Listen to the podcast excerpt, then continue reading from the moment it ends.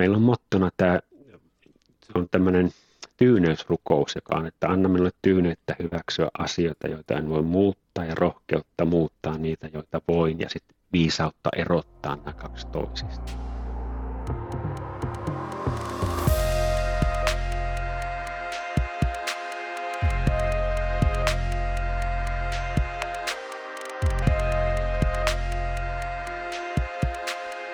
Tervehdys arvon kuulijat ja tervetuloa Flow Academia podcastin pariin, jossa käsitellään suomalaisten työn, urheilun ja taiteen huipputekijöiden flow-kokemuksia ja ajatuksia ja näkemyksiä ja oppeja. Ja hosteina täällä etästudiossa tuttuun tapaan Jussi Venäläinen sekä Lauri Hegman. Ja tänään meillä olisi Keskustelun teemoina psykologinen joustavuus, hyväksyminen ja omistautuminen ja tietoisuustaidot. Ja vieraana näihin syvästi perehtynyt ja niin, niiden parissa toimiva psykologi Arto Pietikäinen. Tervetuloa. Kiitoksia, hienoa olla mukana tässä. Jokos tähän viikkoon on ehtinyt kuulua flow-tilaa? Flow-tila on kuulunut siihen, kun koulutustilanteessa huomaa, että joku asia, sen osaa selittää sillä tavoin yksinkertaisesti, että koulutettavat saa siitä kiinni ja antaa palautetta, että nyt mä ymmärsin ton vaikean teeman, niin siinä kohtaa huomaa, että jotakin flown kaltaista tilaa se edellytti, että se ei ole ihan rutiinipuhetta. Se tulee ajatus tulee virtaavasti ja kirkkaasti läpi. Juu, selkä ytimestä, että se ei ole semmoista niin kuin loogisanalyyttistä. Ehkä silloin se on parhaimmillaan. Se tulee niin kuin kokemuksellisesti eikä pelkästään ton loogisen mielen kautta. Mm. No tosiaan me tänään keskustellaan, keskustellaan monista mielenkiintoisista teemoista, mutta tuntuu, että me voitaisiin aloittaa tuosta tota, psykologisesta joustavuudesta, koska se on hyvinkin flown ytimessä ja nimenomaan siinä mikrotasolla arjen pikkutehtävistä ihan laajemminkin myös sitten elämässä, mutta mitä Arto psykologisella joustavuudella tarkoitetaan? Psykologinen joustavuus on määritelmän mukaan sellaista taitoa ja kykyä mennä kohti itselle tärkeitä asioita, vaikka kohtaisikin epämiellyttäviä vaikeita tunteita ja ajatuksia. Eli kyky tavallaan niin kuin, sitoutua tärkeäseen tekemiseen riippumatta siitä, mitä mieli sanoo tai tunne sanoo, että et pysty, et selviä, tuosta ei tule mitään. Se on, se on niin kuin lyhyt määritelmä siitä, hmm. mistä mä tykkään. Minkälainen merkitys psykologisella joustavuudella on ihmiselle? Joo, psykologinen joustavuus on hyvinvointiin erityisen vahvasti liittyvä. Se on, voisi kuvata myöskin sitä vähän niin kuin puskurina, kun elämä tuottaa vaikeita asioita, kriisejä – korona-aika, joka meillä on nyt ollut tässä päällä, niin tuottaa hyvin epämiellyttäviä tunteita, ajatuksia ja nyt tämä psykologinen joustaus vähän toimii semmoisena suorattimena puskurina, että, että on mahdollista kohdata ne niin, että esimerkiksi ei lamaannu tai toimintakyky ei laske. laske. Ei se mikään ihmeiden tekijä ole, se on taito, jota voi kehittää, mutta sen hyvinvointiin se on hyvin merkittävästi yhteydessä ja elämänlaatuun. Hmm. No mitä sitten, jos, jos kontrastoidaan sitä, niin minkälaista on psykologinen kankeus? Joo, psykologinen jäykkyys, jäykkyys on tota, sen vastakohta ja se on, toi oli hyvä, hyvä niin kuin kääntää se kolikon toinen puoli, eli se tarkoittaisi silloin sitä, että, ja nyt tuleekin vähän laajempi kuva siitä, että, että, että mä en ehkä tunnista, mikä on mulle tärkeää elämässä, mä ajelehdin tässä elämässäni, tai sitten mä teen kaikkien miellyttääkseni muita, ja ne muiden odotukset ja muiden tarpeet ja miellyttäminen nousee etusijalle. Eli arvot, arvot on hukassa. Sitten vaikeat tunteet valitsee hyvin pitkälti mun käyttäytymistä. Eli jos mua pelottaa, jännittää, tunnen epävarmuutta, niin silloin mä en tee jotain, mikä voisi olla mulle tärkeää ja mielekästä. Ja samoin tämä mielen kontrolli, tämä, että mielen ylivalta on iso, eli huoliajatukset tulevasta on totta millainen mä oon, siis ne negatiiviset arvioinnit itsestä ovat yhtä kuin minä, jolloin mun niin kuin tavallaan ää, itse tunnostakin voisi jopa puhua, mutta kuitenkin sellainen minä-käsitys on hyvin negatiivinen. Se voi lamaannuttaa sitä käyttäytymistä niin, että olisi paljon enemmän potentiaalia kuin sit, mihin niin kuin ryhtyy ja mitä tekee.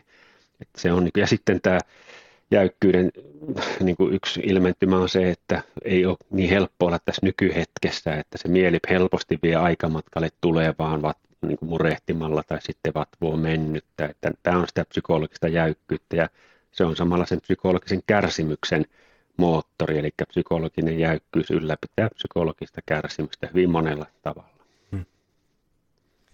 No miten tuossa jäykkyyteen ihmisille liittyy usein assosiaatio, että se on tavallaan jotain kiinteää, ja puhuit siitä, että on semmoista epäselkeyttä vaikka arvopuolesta, niin miten sitten tuommoinen, jos on vaikka fundamental, fundamentisti uskoo johonkin asiaan, on sillä tavalla tavalla niin kuin tosi kiinteän selkeitä, mikä tuottaa elämään kitkaa, niin onko se sitten psykologista jäykkyyttä? Tarkennatko? Konkretisoitko? Nyt mä otin puin, mutta niin tota, kerrotko joku esimerkin? Vaikka? No sanotaan vaikka, että olisi vaikka arvomaailmallisesti joku tosi jyrkkä kanta, niin se on tavallaan selkeää, mutta se voisi olla myös, niin kuin, onko se sitten psykologista jäykkyyttä?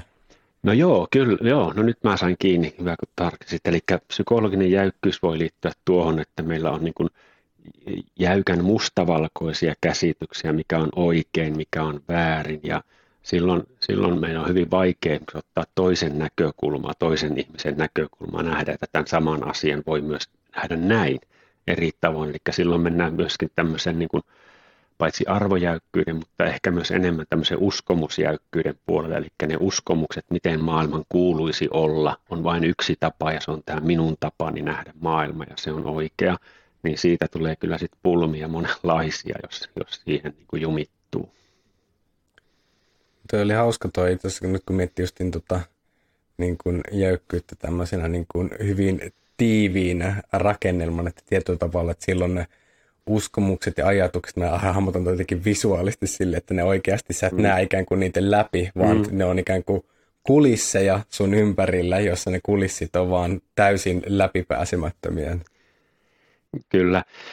Kyllä, eli nyt kun me puhutaan tästä psykologisesta jäykkyydestä, niin tämä mielen ylivalta, ajatusten ylivalta on yksi, joka siinä on isossa roolissa. Ja nyt kun käännetään taas se kolikko hetkeksi toisinpäin, eli ruvetaan miettimään, että miten psykologinen joustavuus samalla tavoin nähdään, niin sehän nähdään, kun toi mulla oli se lyhyt määritelmä tuossa alussa, niin myöskin voidaan sanoa vähän laajemmin siitä, että se on kykyä tunnistaa, mikä on arvo, omat arvot ja mikä on tärkeää itselle. Se on kykyä sitoutua niihin itselle tärkeisiin periaatteisiin ja tavoitteisiin. Se on kykyä nähdä ne ajatukset etäämpää, nähdä, että mieli tuottaa meille monenlaista ja osa niistä on tosi hyödytöntä – ja vain osa on hyödyllistä, eli tämä mielen ylivallan vähentäminen, sitten siinä on tärkeää se tunteiden hyväksymisen prosessi, se on psykologista joustavuutta, jota voi oppia, ja sitten läsnäolo tietysti nykyhetkessä ja keskittyminen siihen, mikä on nyt tärkeä. Se on flowssa esimerkiksi aivan olennaista, että mä keskityn juuri nyt tähän, ja se ajatteleva mieli on hiukan taka-alalla, niin kuin tuossa alun esimerkiksi sanoin, että ja ajatteleva mieli on hyvä työkalu, mutta se flow-tilassa on ehkä se ykköstyökalu, mikä siihen on yhteydessä. Ja sitten tietysti se kyky nähdä itsensä erillisenä niistä minä-tarinoista ja kyky niin katsoa, että minussa on sellainen osa, joka on pysyvä ja sitten on nämä vaihtelevat tunteet, fiilikset, ajatukset, jotka tulee ja menee niin kuin säätilat. Joo, ja on, on se tota, tällainen, ei vain yksittäisen flow kannalta, vaan myös elämän kannalta laajemmin tämmöinen psykologinen joustavuus, niin elämän virtaavuuden ja flown kannalta aika olennaista, koska jos on tosi vaikka jäykät näkökulmat ja mustavalkoista ajattelua, niin todellisuus tarjoaa ja elämä tarjoaa aika paljon kitkahetkiä, jos ei pysty toimimaan joustavasti. Kyllä, joustavasti suhteessa omaan mieleen ja joustavasti myös suhteessa siihen omaan käyttäytymiseen, joka on tietysti yksi joustavuuden teema, että huomaanko mä, miten toimivaa tämä käyttäytyminen on tai ei toimivaa. Että tämä psykologinen joustavuus tulee käyttäytymisterapian niin kuin viitekehyksestä, jossa me ollaan tosi kiinnostuneita käyttäytymisestä, mutta on huomattava, että käyttäytymistä on ihan kaikki, mihin me pystytään puhuminen, käveleminen, ajatteleminen, tunteminen, muistaminen, ja niin edelleen unien näkeminen, mutta se käyttäytymisen joustavuus loppupelissä on, on, on kaikista tärkeintä, koska ihminen saa ajatella mitä tahansa, kunhan sen käyttäytyminen on sen niin kuin, jo palvelee sen hyvää elämää ja myös niin, kuin, niin tärkeitä arvoja. Onko mulle niin kuin psykologinen joustavuus kuulostaa hyvin vahvalta siitä, että miten mä oon kuullut resilienssiä määrin, että onko kyse samasta asiasta vai onko niissä jotain eroa? Joo, toi on, siinä on paljon samaakin, eli resilienssikykyä palautua vaikeista kriiseistä, semmoinen palautumiskyky ja semmoinen puskuri siinäkin vähän, että niissä on paljon samaa. Samaa, ne tulee vähän eri, eri suunnilta tämä teoriatausta ja psykologinen joustavuus, mistä mä niin kuin nyt tietysti tässä me puhumme, niin tiedän siitä, että sitä, sitä voidaan kehittää. Mutta jos me mennään sinne resilienssiin, eli positiivisen psykologian niin kuin teorioihin, niin mä en tiedä, mitkä, mitkä sen kehittämiset on, vai nähdäänkö se niin kuin vahvuutena, että joku on resilienssi tai sitten ei, mutta tämä on hyvin kehitysoptimistinen tämä joustavuusmalli, että kuka tahansa voi kehittää sitä psykologista joustavuutta. Hmm. Tuntuu aika mielekkäältä, koska ainakin näyttää siltä, että jotta me voidaan olla jonkinnäköinen toimija, niin on aika hyvä, että meillä on psykologista joustavuutta, että ne ei impulssit ja ärsykkeet ja ajatukset pääse ikään kuin, niin kuin ohjaamaan tätä pakettia, vaan että siihen on tietyllä tavalla, ei, ei ne alimmat impulssit ainakaan. Niinpä, että meillä on niin kuin tavallaan tämä toiminnan ohjausjärjestelmä, josta mulla on tai hotissa on tällainen vertaus, kun bussi ja sen matkustajat, bussin kuljettaja ohjaa omaa elämän bussia ja matkustajana kulkee ajatukset, tunteet, koko oppimishistoria, impulsit, mielihalut, mutta että kuka sitä bussia ohjaa, niin sillä on aika iso merkitys sitten, mihin se elämä suuntautuu. No, nostit tuossa no, että psykologinen joustavuus on tällainen kuin kehitysoptimistinen, mikä meillä Flow Akatemialla me olemme hyvin kehitysoptimistisia, niin tota, minkä, millä tavoin psykologista joustavuutta voidaan sitten kehittää?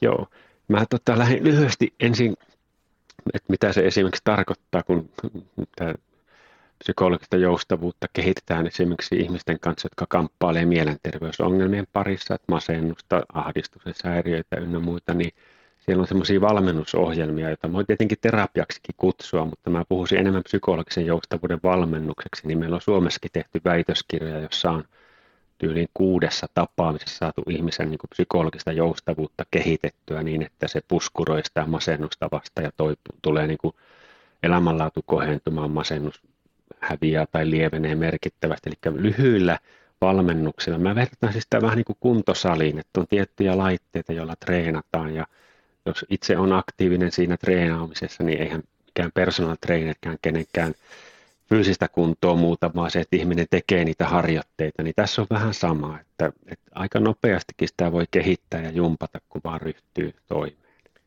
Ai psykologista joustavuutta ei siis voi kehittää vain lukemalla jonkun tai katsomalla luennoin tai kuuntelemalla tämän podcastin. No, oppisitko tennistä pelaamaan kuuntelemalla luentoa tenniksestä tai katsomalla, kuuntelemalla podcastin tenniksestä, vaikka se olisi maailmanmestari puhumassa? Mi- mi- minkälaisia sitten, millä tavalla niin kuin sitä käytännössä voidaan sitten harjoitella, että minkä näköisiä osa-alueita siihen kuuluu? Joo, jos ne kuusi kuntosalin laitetta siihen mielen kuntosalilla lyhyesti avaa, niin siellä on erityisen, erittäin tärkeä se laite, jossa ruvetaan kirkastamaan sitä, että mikä mulle elämässä onkaan tärkeää. Että mihin mä haluan käyttää tämän ainutlaatuisen hienon elämäni. Eli arvojen kirkastamisen laite on ihan, ihan niin kuin tosi tärkeä. Sitten siellä tulee semmoinen laite, jossa, no vähän jo puhuinkin näistä, että sitten ruvetaan sitä mielen ylivaltaa vähentämään, eli ruvetaan harjoittelemaan taitoja, missä omia ajatuksia opitaan katsoa niin, että niiden vaikutusvalta pienenee. Et sä kuitenkaan pysty siihen, niin opetellaan huomaamaan, että tätä ne mielen bussin matkustajat huutelee, mutta mä voin todeta sille, että okei, tämänpäs mielenkiintoinen ajatus ja pyrkiä eteenpäin siinä mun tavoitteessa. Eli tätä mielen ylivaltaa on eri, todella paljon erilaisia harjoitteita, millä sitä voidaan vähentää. Sitten tunteiden hyväksymisessä on monta polkua, mutta ehkä semmoinen kaikista tärkein on semmoinen, että oppii kohtaan epämiellyttäviä tunteita uudella tavalla. Voidaan puhua vaikka semmoista sanasta kuin altistusharjoittelu, eli mennään kohti pelkoja ja tutustutaan siihen pelkoon ja ai tässä kohtaa se tuntuu kehossa, ai tällainen se on oikeasti, tarviiko mun pelätä tätä mun pelkoa, niin lisätään sitä halukkuutta tuntea omia tunteita. Ja niinpä siellä tulee sitten myöskin se tietoisuustaitojen rooli hyvin merkittäväksi, eli opetellaan, ja siitä mä käyttäisin niin HOTIS tässä meidän psykologisessa joustavuusharjoittelussa nimitystä hyväksyvä tietoinen havainnointi. Siinä painopiste sanalla hyväksyvä, että sitä ei pidä unohtaa, se on niin kuin 50 prosenttia siitä taidosta, mitä me siinä niin psykologisessa joustavuudessa niin pyritään lisäämään. Joo, tuohon varmasti paneudutaan vielä lisää voisin noita kuntosalilaitteita, niin voidaan lähteä vähän järjestyksessä vielä syventymään, niin tämä on niin hauska, hauska itse asiassa vertauskuva. Tämä heti vaan luo mielessä kuvan tällaisesta mielenkuntosalista. Mutta se arvojen kirkastaminen, niin se tosiaan on varmaan aika merkityksistä, koska jos, jotta sulla voi olla joku suunta, niin sulla täytyy olla tietyllä tavalla joku, niin kuin, mihin sä ankkuroit sen. Ja jos ei sitä ole, niin sitten voisi kuvitella, että niin kuin se toiminta on hyvin hapuilevaa, ettei oikein tiedä edes mihin suuntaan orientoida itseään. Kyllä, se on vähän niin kuin voi päätyä semmoiseen ajelehtivaan elämään, että sitä vaan ajelehtii elämässä. Ja enkä mä sano, onko se hyvä vai huono, mutta kun me ollaan 80-vuotiaita ja katsotaan elämää taaksepäin, niin mihin hän käytti elämänsä, mitä hän haluaisi niin, niin kuin siitä itsestään muistettavan ja toisenpäin sitten ajateltuna, että niin, kun meillä on tämä arvojen kirkastamislaite mielen kuntosalilla, niin siihen, otetaan mukaan niin kuin paitsi tämmöistä ihan loogis-analyyttistä, tämmöistä rationaalista työskentelyä, että mikä on tärkeää ja millainen haluat olla kumppanina työssä, mikä on työssä palkita. Lähdetään niin keskustelemaan, mutta sitten myöskin yritetään tavoittaa ne emotiot ja mielikuvat, eli me voidaan tehdä semmoisia mielikuvaharjoituksia, jossa käydään oikeasti vaikka omilla 80 kuulemassa kaksi tärkeää puhetta, mitä haluaisi kuulla elämästä, niin mihin hän käytti elämästä, elämänsä. Ja mä oon niitä niin paljon kuullut versiointeja niistä ja aika harva siihen haluaa kuulla, että hän uhrasi elämänsä työlleen. Aika harva on sanonut sellaista, tämän minä haluaisin muistopuheeseeni tai näin. Yleensä ne on vähän eri kaltaisia, mutta siis monella tavalla voidaan pyrkiä kirkastamaan. Ja siis tärkeäksi tulee sekin, varsinkin nuortenkin kohdalla se, että onko nämä mun itse valittuja, on, onko tämä sen näköinen elämä tyyli, jonka mä itse valitsen, vai menenkö mä niin kuin vaikka vanhempien niin kuin vinkkien ja toiveiden odotusten suuntaan, tai kaveriporukan, että kun ne arvostaa näitä, niin onko nämä sen takia vaan mullekin tärkeitä. Että siellä on sudenkuoppia, mutta siellä on paljon erilaisia työkaluja niitä kirkastaa. Joo, ja tuo arvojen kirkastuksessa, niin monesti kun seurannut sivusta ihmisiä, jotka on lähtenyt vaikka arvoty- no ei ehkä pelkkää arvotyöskentelyä tekemään, vaan ylipäätänsä niin kuin viemään elämäänsä tiet- tiettyyn suuntaan tai haluaa, haluaa kehittää juttuja, niin se arvotyöskentely on sille vaikeaa tai tavallaan vähän epämääräisempää että olisi helpompi tarttua johonkin konkreettiseen suunnitelmaan, että varsinkin niin kuin logis-analyyttisempi persona haluaisi silleen, että mulla nyt olisi tämä tarkka päivärytmi ja mä nyt vaan elän tämän mukaan. Mutta sitten kun meidän elämä ei ole semmoista täysin kontrolloitua, hallinnoitua, suunniteltua, niin se arvoissa on aika suuri arvo ihan niissä hetkissä ja tilanteissa, jolloin ei ole suunnitelmaa. Ja ylipäätänsä kaikkien suunnitelmien teolle on aika iso arvo, että ne arvot on kirkkaat, koska sitten päätyy mm. helposti tekemään semmoisia suunnitelmia, mitkä ei välttämättä ole arvojen mukaisia. Kyllä. Sudenkuoppia riittää. Ja toi niin se, no, yksi, yksi esimerkki arvojen niin kuin tarkastelusta olisi vaikka tässä meidän foorumilla, missä me nyt kaikki kolme olemme tässä, että – mitä tämä palvelee, että olen tässä. Niin kuin me voitaisiin, jos toisitte mun asiakkaita, mä voisin kysyä, että mitä tärkeää on siinä, että me ollaan, olette valinneet nyt tehdä podcastia ja ollaan tässä yhdessä. Että sieltä voi löytyä se merkitys sieltä takaa, että tämä palvelee jotakin teille tärkeää ja myös mulle tärkeää, kun mä oon tähän lupautunut mukaan. Eli arvot näkyy myös toivon mukaan meidän päivittäisissä valinnoissa. Ja yksi valinta on se, että me ollaan tässä podcastissa nyt keskustelemassa. Kukaan ei pakottanut meitä tähän todennäköisesti. Niin, ja se on just, että kun miettii se arvojen kirkkauden merkitys ihan sun justiin päivittäisissä valinnaissa, että niinhän kun me, meillä on lukemattomia eri vaihtoehtoja, se minkä ne, millä tavalla me arvotetaan niitä, va, vaikuttaa siihen, että mitä me valitaan, onko, on, valitsenko tämän vai tuon, mutta sitten, mm. jos ne arvot eivät kauhean selkeitä, niin sitten on, menee semmoiseksi aikamoiseksi arpomiseksi ja ar, arvojen arpomiseksi ja sitten niin kuin siitä saattaa puuttua ehkä semmoinen niin kuin laajempi niin kuin suunta.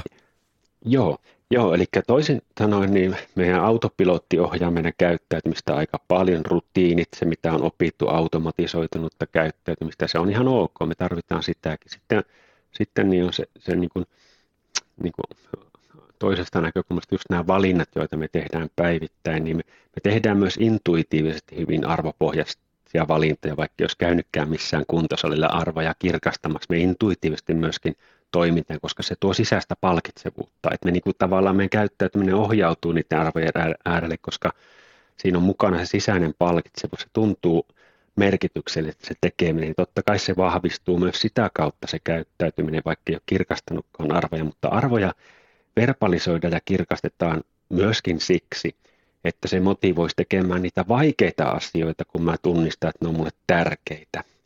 Mulla on niin kuin tosi paljon niin kuin esimerkkejä siitä, että, tai me kaikki tiedetään, että joku päättyy ammatissaan näyttelijäksi ja pelkää esiintymistä ihan hullun lailla, mutta se on niin tärkeää se esiintyminen, että silti haluaa sen tehdä pelosta huolimatta, jännit, jännit, esiintymisjännittämisestä huolimatta. Eli arvotyöskentely on tullut alun perin tänne joustavuusmalliin just sen takia, että se motivoisi meitä tekemään niitä vaikeita ja tärkeitä asioita mukavia ja helppoja arvojuttuja te- tehdään ihan päivittäin, mutta silloin kun on myrskysää ja on tunnemyrskyä tai epämiellyttäviä tunteita, pelkoja, niin se, että mä tiedän, että tämä on mulle tärkeää, niin mä oon halukkaampi sitoutumaan siihen. Siitä on huikeita, hyvin yksinkertaisia tutkimustuloksia opiskelijoilla juurikin tehty. Ihan lyhyt esimerkki, että kun opiskelijat tehtiin semmoinen koe- ja kontraryhmäasetelma, koeryhmä tai molemmat niin kuin vähän sietääkö kipua minkä verran, eli käsi jää kylmään astiaan. Ja toiselle koeryhmälle sanottiin, että arvokon, arvotarkastelun myötä tiedettiin, vaikka tälle opiskelijalle tärkeää on luonnonsuojelu, niin mitä enemmän hän teki tätä kivuliasta koetta, niin sitä enemmän lahjoitettiin rahaa luonnonsuojeluun. Ja sitten kontrolliryhmä sai vain elo, elokuvalippuja, ne sai elokuvalippuja, minkä verran ne sieti sitä kipua tai kuinka pitkään. Ja huomattiin, että ne, jotka sitä oli arvopohjainen se palkkio, niin erittäin paljon enemmän olivat halukkaita tuntemaan kipua, koska sillä oli merkitys. Se tuotti jotakin arvojen mukaista seurausta. Joo, tähän tulee mieleen semmoinen vähän karkeasti aseteltu kuote, mutta siinä on totuuden perää, niin tämä, että jos, jos et maksa arvoistasi mitään hintaa, niin ne ovat vain mielipiteitä.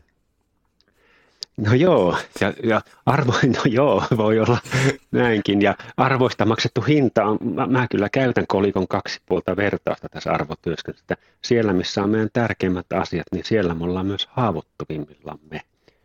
Siellä, missä on läheisyys, on toisella puolella menettämisen pelko. Siellä, missä on, on tota, halu edetä urallaan, tehdä hu, niin kuin hyvää työuraa, saavuttaa asioita, niin siellä on kolikon toisella puolella stressiä ja uupumusriskiä, mutta ne on kolikon kaksi puolta, jolloin se merkitys useimmiten niin kuin tukee silti sitä käyttäytymistä, että on halukas ottaa sen kolikon toisenkin puolen, sen haavoittuvuuden, riskin, valittu riski, parisuhde on valittu riski. Ei tiedä milloin hylätään, milloin joutuu luopumaan tai pettymään, mutta silti monet valitsee sen vapaaehtoisen riskin, koska se on merkitystä tuova sisältö. Hmm.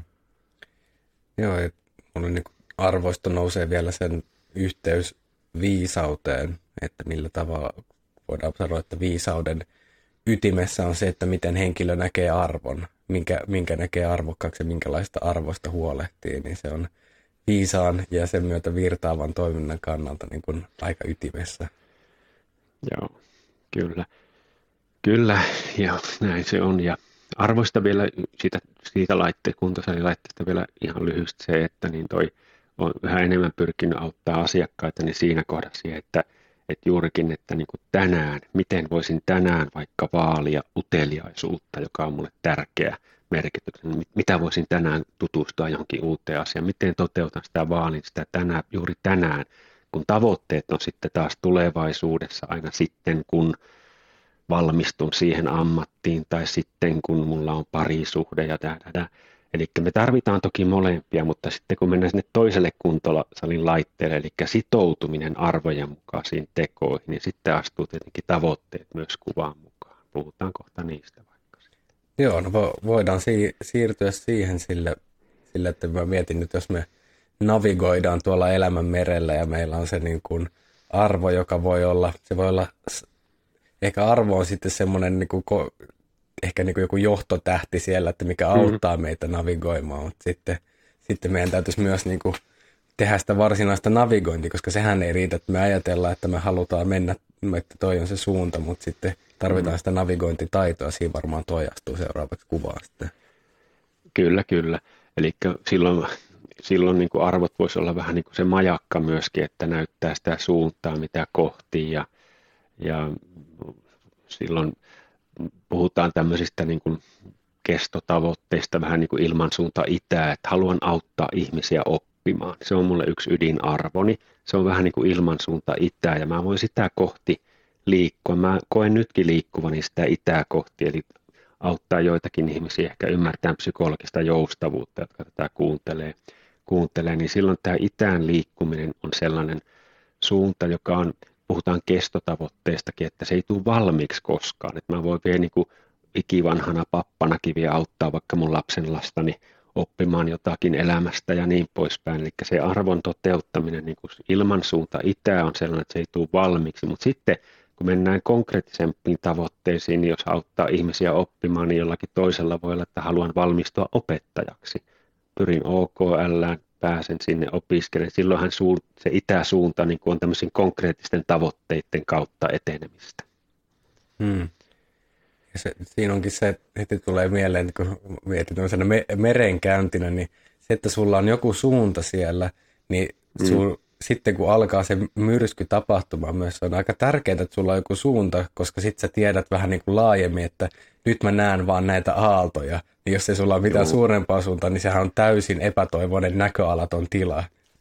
Kyllä, kyllä. Että niitä todennäköisesti niitä, sitä tarvitaan sitä suuntaa erityisesti silloin, kun myrskyää, koska silloin, silloin niin kuin helposti niin kuin hukkuu, se, hukkuu se, että mihin suuntaan mä olinkaan menossa. Hmm. Okei, sit me, jos me saadaan noita niin kuin konkreettisia tavoitteita, mitkä tekee tietyllä tavalla, niitähän tarvitaan, jotta sitten tulee totta, että se ei vaan ole niin kuin paperilla, Joo. mutta sitten taisi olla niin kuin näiden epämukavien tunteita, yleensäkin niin kuin tunteiden käsittelyyn liittyviä taitoja, niin haluatko kertoa niistä sitten? Joo, nyt me siirrytään tämmöiseen niin kuin hyväksymispuolelle. Toi ensin, mistä me puhuttiin nyt niistä laitteista, oli omistautumista, sitoutumista ja niiden arvojen tunnistamista ensin tietenkin. Sitten tullaan sen laitteelle, jonka otsikkona lukee, että hyväksymistä edistävät laitteet. Ja hyväksymisellä me tarkoitetaan nyt ennen kaikkea tunteita, ajatuksia, joihin meillä on paljon vähemmän kontrollivaltaa kuin me haluttaisiin. Ja itse asiassa – yritykset kontrolloida ja vältellä omia tunteita, niin on psykologisen kärsimyksen ja jäykkyyden moottori. Eli jos ihmisen niin kuin tunteet, hän kokee ne tunteet pelottaviksi, ne ottaa ohjat, ne päättää, teenkö mä jotakin vai enkö tee jotakin, niin silloin me ollaan niin kuin tunteiden vietävissä. Ja tunteet on erittäin hieno, rikas käyttäytymisvalikko meillä. Tunteet on evoluutiossa luotu hyödylliseksi, ne on viestin tuoji, ne voi kertoa meille mikä on tärkeä, ne voi motivoida meitä, mutta jossakin kohtaa niistä on tullut oireita. Jossakin kohtaa tunteet luokiteltiin hyviin tunteisiin ja huonoihin tunteisiin ja jossakin kohtaa, niin kuin mä joskus käytän, että on ihminen, joka maksaa siitä, että hän pääsisi eroon pelosta, siis tulee terapiaan, ja on ihminen, joka maksaa siitä, että saisi tuntea pelkoa, menee bentsiin hyppyyn. Molemmat maksaa samasta tunteesta, mutta toinen kokeakseen sitä ja toinen päästäkseen siitä eroon. Se on musta hassu, hassu tämä nykymie, me, me, me, niin kuin tunteita on alettu sillä tavalla karsastamaan, että niitä vältellään ja kontrolloidaan. Ja nyt sitten tämä tunteiden hyväksymisen polku tarkoittaa, että pyritään lisäämään halukkuutta tuntea omia luonnollisia tunteita – mutta mä en vähättele ahdistuneisuutta enkä paniikkisysteemeitä enkä muuta, koska niissä on, niissä on mukana meidän tämä mieli, joka tekee niistä ikään kuin maalauksen niistä tunteista ja semmoisen tyypin, joka on pelottava, uhkaava, mä menetän kontrollin, mä, en, mä pyörryn tai, tai mä en voi lähteä ulos, mä saan paniikkikohtauksia. Eli meidän mieli, meidän tunteista tekee tosi uhkaavia. Ja nyt tämä hyväksymispolku, josta nyt lähdetään puhumaan, niin tarkoittaa paitsi tämän tunteen niin kuin tutustumista siihen tunteeseen, vähän niin kuin sellaiseen tyyppiin, jota mä oon karsastanut, mutta haluankin tutustua siihen tarkemmin, että missä kohtaa kehoa niin sitä voin tuntea, missä tilanteessa tämä aktivoituu ja millainen tämä oikeasti on, jos mä pääsen er, vähän irti siitä, mitä mun mieli sanoo sen olevan, joka sanoo vaarallinen uhka, en halua tätä, pitää päästä eroon, sanoo oma mieli ja me ruvetaan tutkimaan sitä, että voinko istua tämän tunteeni kanssa. Tehdään harjoituksia, jossa se tunne. Eli toisin sanoen kuvitellaan jotakin epämiellyttävää, vaikka se esiintymispelkoinen kuvittelee esiintymistilannetta ja samalla kun se tunne aktivoituu kehossa, niin harjoitellaan olemaan sen kanssa, hengitellään siihen sitä kohti ja tehdään tilaa sille. Nämä on yksi osa sitä harjoittelua. Ja sitten toinen osa on se ihan, että tyylin, jos on perfektionistista taipumusta ja säätää sähköposteja viiteen kertaa ennen kuin lähettää, niin kokeillaan harjoitella, että vähentää tarkistamista, tekee virheitä tai niin kuin antaa virheitä olla ja lähettää, altistetaan niille epämukaville vaikka virheen pelolle, jolla tehdään virheitä tai annetaan niille mahdollisuus, koska, koska niin silloin ihminen oppii, että ei se ollutkaan maailman loppu, jos tuli pieni virhe tehtyä. Se on inhimillistä. Hmm. No mitä sitten tekee mieli linkittää tätä vielä tuohon toiseen kuntosalilaitteeseen, niin just tuo tavallaan sitoutuminen ja ne arvojen mukaiset teot on kuitenkin tavallaan vaikeampaa kuin se määrittäminen tai niistä puhuminen, niin onko siihen sitoutumiseen jotain harjoitteita? Vai tuleeko se vaan tämän niin kuin vähän niin kuin altistuksen ja elämän kautta enemmän, vai onko sinne semmoisia lähtökohtaisia harjoitteita? Eli, joo, eli jos puhutaan sitoutuminen tärkeisiin tavoitteisiin ja samalla pelottaviin tai epävarmuutta herättäviin tavoitteisiin, niin sen sitoutumisen yksi moottori on se, niin kuin puhuttiin, että mä oon niin tunnistanut sen, että se on mulle tosi tosi tärkeä. Että mä haen vaikka opiskelemaan näyttämötaiteita, vaikka mä oon ihan hullun lailla jännitän esiintymistä, mutta mulle on vielä niin isompi palo päästä esiintymään ja taidetta tekemään. Eli silloin niin se merkityksen tunnistaminen, sen kirkastaminen on sisäinen motivaattori tehdä vaikeita asioita.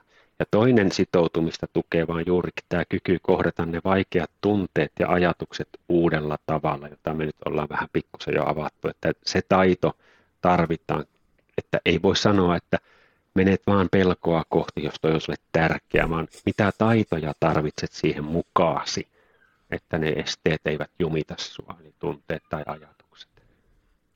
Niin mikään ei ole helpompaa kuin tehdä tällainen kauniisti kursivoitu lainaus, että pelkoja kohti vaan ja niin kuin Joo, antaa mennä kyllä. vaan. Että sitten kun se fyysinen kokemus siitä iskee päälle, niin siinä niin kuin helposti asia muuttuukin ihan erilaiseksi.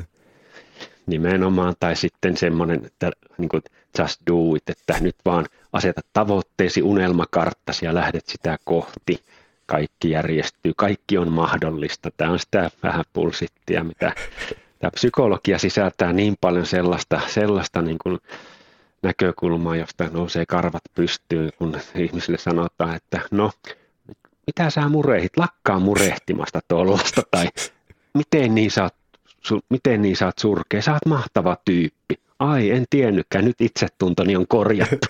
Eli et, et, et, et, keittiöpsykologia, en, en sitä niin kuin väheksy, mutta sanotaan, että siellä on niin kuin, annetaan neuvoja, jotka psykologiassa, että uskomuksia muuttamalla kaikki on mahdollista, niin ei ole mitään tutkimusnäyttöä näistä. Se on tieteen ala, jossa on niin kuin paljon sanomista, mutta aika vähän tutkittua taustatietoa, että onkohan tämä nyt ihan näin. Itsetunto on siitä erittäin hyvä esimerkki, johon olen nyt viime aikoina paneutunut. Joo, se on haastava, jos paljon tekee tavallaan affirmointia, plus varsinkin jos tekee sitä tavallaan isona rykäyksenä kovalla intensiteetillä niin, että luo vaikka jonkun visiokarta ja vähän niin kuin rakentaa itselleen uutta identiteettiä mielessään, mutta sitten kun palaa tavallaan elämään sitä normaalia elämää ja arkea, niin sen identiteetin ja tekojen tai sen tai visioidun identiteetin ja tekojen ja toiminnan välillä on niin iso kuilu, että se, se saattaa tuottaa aika ison crashin. Joo, ja nyt kun me vähän siirrytään tässä sitten mielen ylivaltaan ja nämä affirmaatiot, joista viittasit, niin käyttäisi semmoista vertauskuvaa, että silloin kun meillä on tämmöistä sisäistä kannustavaa puhetta ja tsemppipuhetta, joka niin kuin tukee meitä liikkuessamme kohti jotain tärkeää, niin mä näen, että se on ihan jees. Mutta silloin kun ihmisellä on tosi kurja olo ja se näkee itsensä ihan surkimuksena ja epäonnistujana, niin jos yrittää niitä ajatuksia, näitä negatiivisia ajatuksia niin kuin tukahduttaa jollakin positiivisella affirmaatiolla, että no etpä se sä oot ihan hyvä tyyppi, niin tiedetään, että se vahvistaa tätä negatiivista ajatusta. Se vahvistaa sitä, mitä yritetään päästä eroon. Vähän niin kuin rantapalloa työnnettäisiin vedessä pinnan alle. Tota ajatusta mä en saa ajatella, vaan pitää ajatella tätä toista, niin se voimistaa sitä rantapallon efektiä, että se pumppaa, se pomppaa se pintaa entistä tiheämmin tai voimallisemmin. Eli positiivinen niin kuin tämmöinen myönteinen sisäinen puhe on erittäin hyödyllistä ja myötätuntoinen sisäinen puhe, mutta silloin se ei tarko, sen tarkoitus ei ole silloin tukahduttaa joitakin toisia ajatuksia. Silloin se työkalu kääntyy itseään vastaan. No itse hyvä, hyvä nosto, koska onko niin kuin tavallaan, voisiko ajatella, että semmoinen kun kannustavuus ja itsemyötätunto on hyvästä, mutta onko se sitten, että sitten se kääntyy haitalliseksi, jos se alkaa tukahduttamaan jotakin? Joo, kyllä. Eli me puhutaan tämmöistä dialektiikasta tai niin kuin sekä että, että, että mulla olisi tilaa niille vaikeimmillekin ajatuksille itsestäni tai elämästä tai huolistani. Ja sitten mulla on niin kuin tilaa toisellekin näkökulmalle, että se on niin kuin sekä että nämä molemmat mahtuu tänne mun mielen mielen maisemaan. Ei niin, että toiset on vääriä, että ne pitäisi niin kuin tukahduttaa tai saada pois sieltä mielestä, kun me ei voi deletoida vielä mielestämme mitään.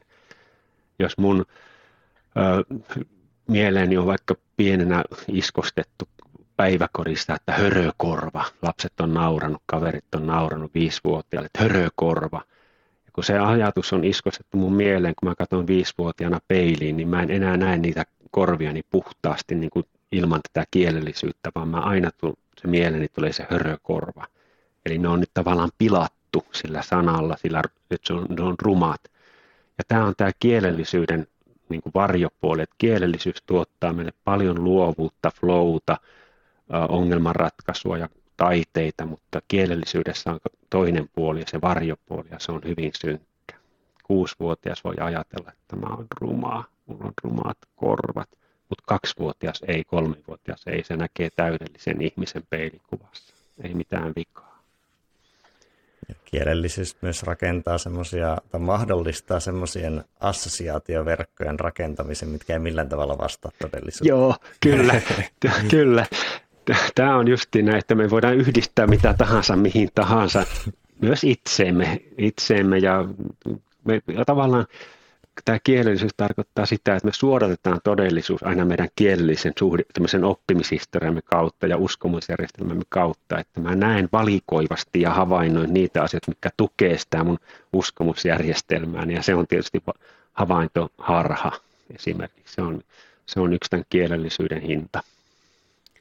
Mulle tuli mieleen tuosta niin nostosta just siitä niin kuin vaikka positiivisella tukahduttamista, niin se on tietyllä tapaa vähän niin kuin sisäistä väkivaltaa jopa, joka on tietyllä tavalla, siinä voi olla ruusunpunaiset linssit, mutta jollain tapaa mm. kuitenkin se on vähän niin kuin, se on kamppailua kuitenkin, mikä mm, sitten taas kyllä. flow-näkökulmassa, niin sä et voi olla taistelu, taistelu kamppailutilansa tai pakenemistilassa, vaan sun mm. pitäisi päästä siitä yli, että niin kauan kun sitä tukahduttaa, niin sitä, sitä tietyllä tavalla myös kamppailee.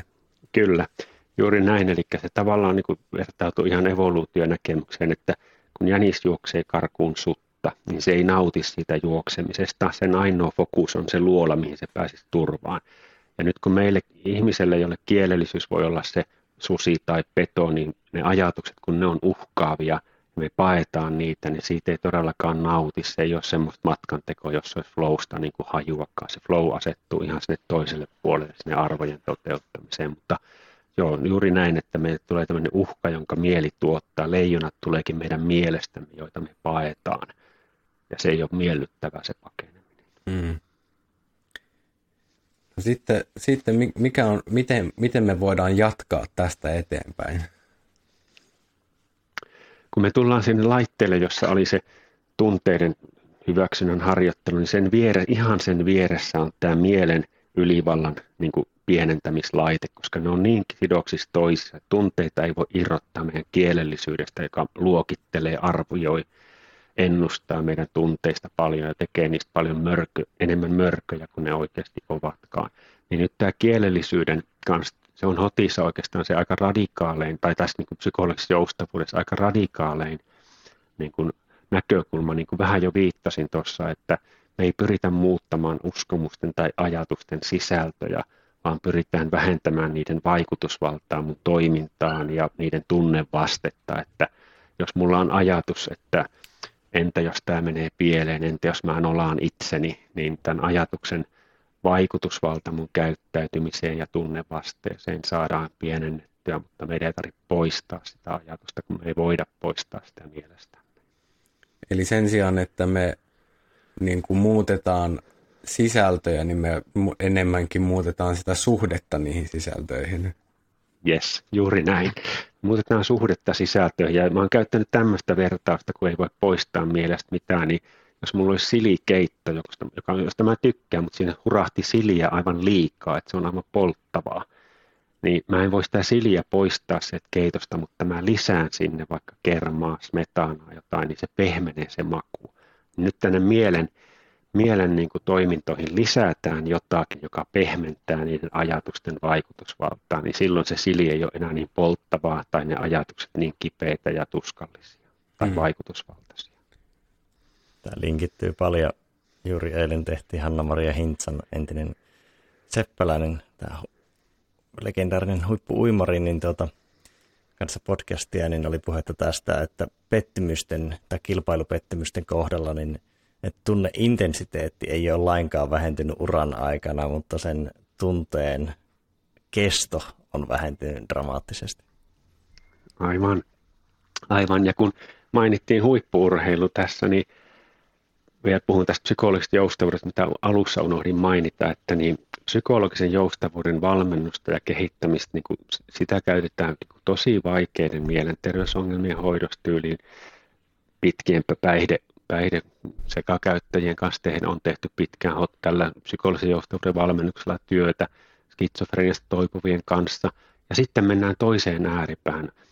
USAn olympiajoukkuessa on tätä psykologisen joustavuuden asiantuntemusvalmennusta. Sitten tiedetään, Suomessakin on jo psykologista valmennusta, jossa on tämä psykologinen joustavuus pohjalla. Eli tämä on hyvin laaja tämä sovellutusalue tämän psykologisen joustavuuden kehittämiseksi ja sen takia niin sen takia sitä varmasti tullaan niin kuin lähivuosina näkemään aika huikeita niin kuin sovellutuksia tästä psykologisesta joustavuudesta, koska se laajenee kaiken aikaa, tietämy, tietämys siitä. Niin kuin ei se ole lopulta semmoinen, että se, se, se, se olisi hyödyllistä vain niille, keiden mieli on syystä tuosta äärimmäisen urautunut ja niin kuin tietyllä tavalla niin kuin jäykistynyt siihen, tai sitten jotka toimii niissä niin kuin ihmiskokemuksen ääritilanteissa, vaan että niin kuin myös ihan – pe- niillä niin kuin kaikilla tallailla on tietyllä tavalla niin kuin sille varmasti suuri hyö- hyöty. Joo, mulla tuossa, taitaa lokakuussa ilmestyy uusi kirja Joustavan mieli ja hyvän itsetunnon ABC, jossa käsitellään semmoisia ilmiöitä joustavuuden näkökulmasta, kun toi käsitellään niin perfektionismia ja miten, niin kuin jos se on niin kuin, raskasta perfektionismia, eli uuvuttaa, johtaa ahdistukseen, mutta miten siinä, siinä joustavuus tukisi muutosta. Käsitellään huijari-ilmiötä, huijarisyndroomaa, joka on monen asiantuntijan työssä olevan ilmiö, eli mieli dissaa ja vähättelee sitä omaa osaamista ja pelkään, että kohta paljastuu, että mä en osaa mitään oikeasti. Tuttu monelle meistä meistä, niin tämmöisiä ilmiöitä, eikä, eikä tarvitse olla mitään mielenterveysongelmaa, vaan tämmöisten asioiden kanssa kamppailee hyvin moni meistä niin kuin tämän mielen ylivallan kanssa. Tai sitten tämmöinen lannistaja mieli, joka niin kuin dissaa, vähättelee mua ja saa mut tuntea ihan surkeaksi itseni. Niin siellä psykologisella joustavuudella on tosi paljon annettavaa. Tai sitten ihmisillä, joilla on se minäkäsitys hyvin mustavalkoinen ja se oma käyttäytyminen on kaventunut semmoiseen stereotyyppiin, että elää tavallaan semmoista stereotyypin roolihahmoa, jonka käyttäytymisen rajat on hyvin kapeat, niin voidaan joustavuuden avulla niin oppia laajentaa, että minä, minä olen ihminen, joka ei pysty tähän, ja sitten ryhdyn pystymään, kun harjoittelen tätä joustavuutta tai näin poispäin. Että tämä on tosiaan mielenterveydestä huippuurheilijoiden valmennuksen ja kaikkea sitä välitä antaa eväitä tämä joustavuus, kehittäminen. Miten sitten, niin kun, kun me toi mielen ylivaltateema on semmoinen, että siitä, siitä, siitä yksinään voisi tehdä niin kuin jopa niin kuin useammankin podcastin, mutta mi, mitä sitten, että kun me saadaan sitä niin kuin, vähän niin kuin lievitetty, että meillä ei se niin kuin, tietynlainen äh, jonkinnäköinen ag, ärtsy toimitusjohtaja tuolla täysin autoritäärisesti sä, sääne, säätele sitä, että miten tätä, tämä homma toimii, niin mitä sitten tapahtuu? No joo, tota, se niin kuin päätösvalta ja valinta elämän valintapisteissä ihan päivittäisissä tai isommissakin valinnoissa, niin tulee silloin sille toimijalle, eli tälle päähenkilölle, joka on arvojaan kirkastanut, eikä niille bussin matkustajille, jotka kulkee siihen bussissa mukana, eli ajatuksille ja näin poispäin. Mutta mä vielä tuosta, niin tämä ajatusten ja tunteiden tarkastelukaan ei ole irrallaan – tai sitä ei voi oikein kehittää, jos ei me oteta mukaan vielä sitä laitetta, jonka otsikkona lukee hyväksyvä tietoinen havainnointi. Se on ihan ydin näiden, näiden taitojen oppimisessa, että mennäänkö sinne vai puhutaanko vielä tästä mielen, mielen roolista ihan itsessään siitä. Mun mielestä voidaan, voidaan mennä sinne, koska me voidaan linkittää varmasti siihen paljon sitten, että mitä, mikä se tota, mielen ylivaltaan liittyvä tematiikka, niin varmasti linkittyy niin vahvasti, niin voidaan edetä sinne kyllä.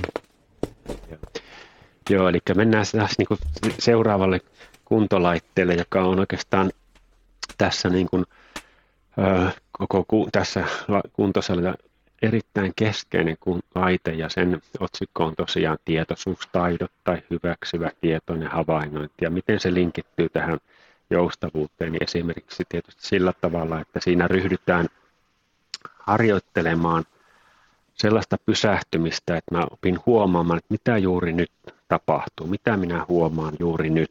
Toki aistimaailmassa, mitä näen, kuulen, haistan ja maistan, ja sitten saman tien ryhdytään katsomaan myös sitä sisäistä maailmaa, että mitä tunnen, hengitykseni, kehoni tuntemuksia, tämän tunteen, joka on läsnä, a, mieli, joka sanoo, että hmm, et pysty keskittymään tähänkään.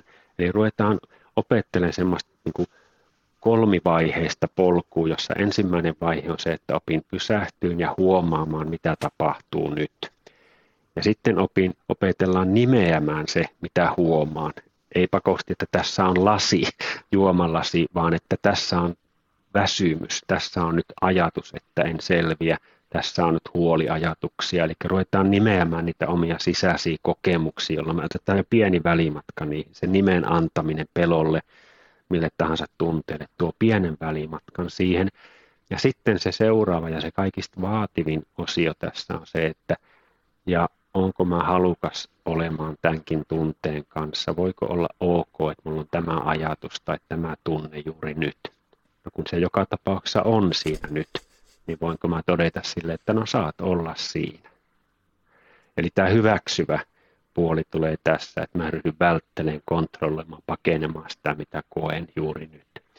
Ja tämä laite, tämän, tämän, niin kuin, tämän niin kuin harjoittamisen ydin on myöskin sitten kyky nähdä erillisyys itseni ja ajatusteni, tunteitteni välillä, jolloin vertaus on vaikka sininen taivas, pysyy samana, mutta säätilat vaihtuu päivittäin, niin kuin tämä munkin kotimaisemassa väskön sato nyt on kirkkaampaa.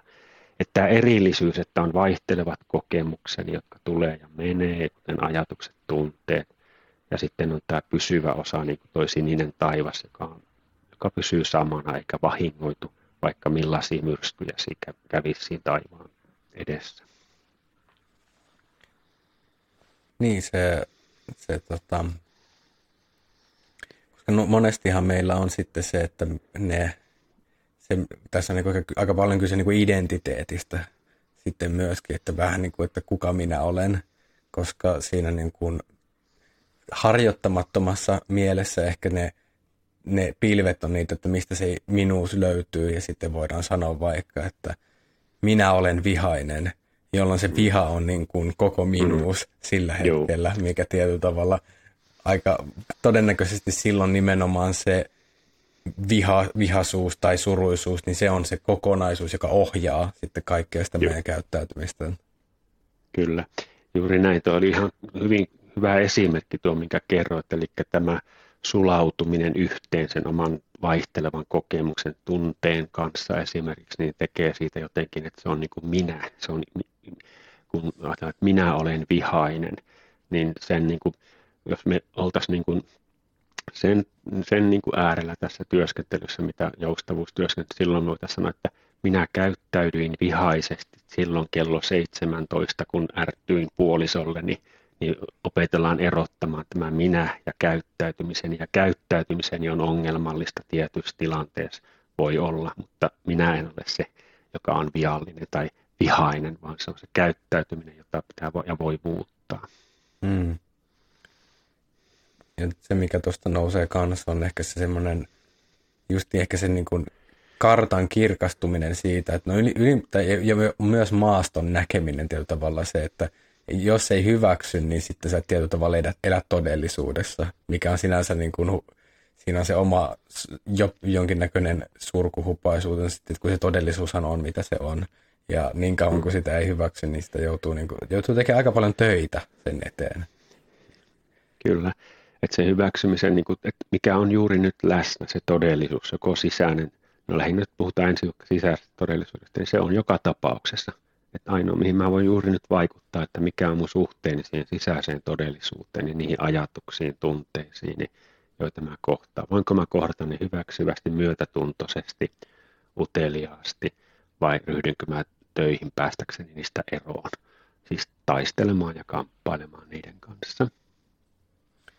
Niin ja se on, se on ehkä semmoinen, että kun jollekin voisi tulla sille, että, miksi mä hyväksyisin tämän, että tämähän on niin kuin, niin kuin tämähän, tämähän on vaan kaiken puolin niin kuin karmea ja ikävää, mutta sitten siitä se kummallinen ilmiö, mikä tapahtuu nimenomaan niin kuin kaikille sääilmiöille, että ne tulee, pysyy ja menee, mutta sitten mm. kun on vaikka vihassa tai surussa, niin ne tuntuu hetkellisesti ikuisilta ja silleen, että mä, mä tämä, tuntuu, tämä kipu tuntuu ikuisesti tai sydän murtuu. Mä en voi enää ikinä olla onnellinen, koska se täyttää se tunne kai koko sun tietoisuuden.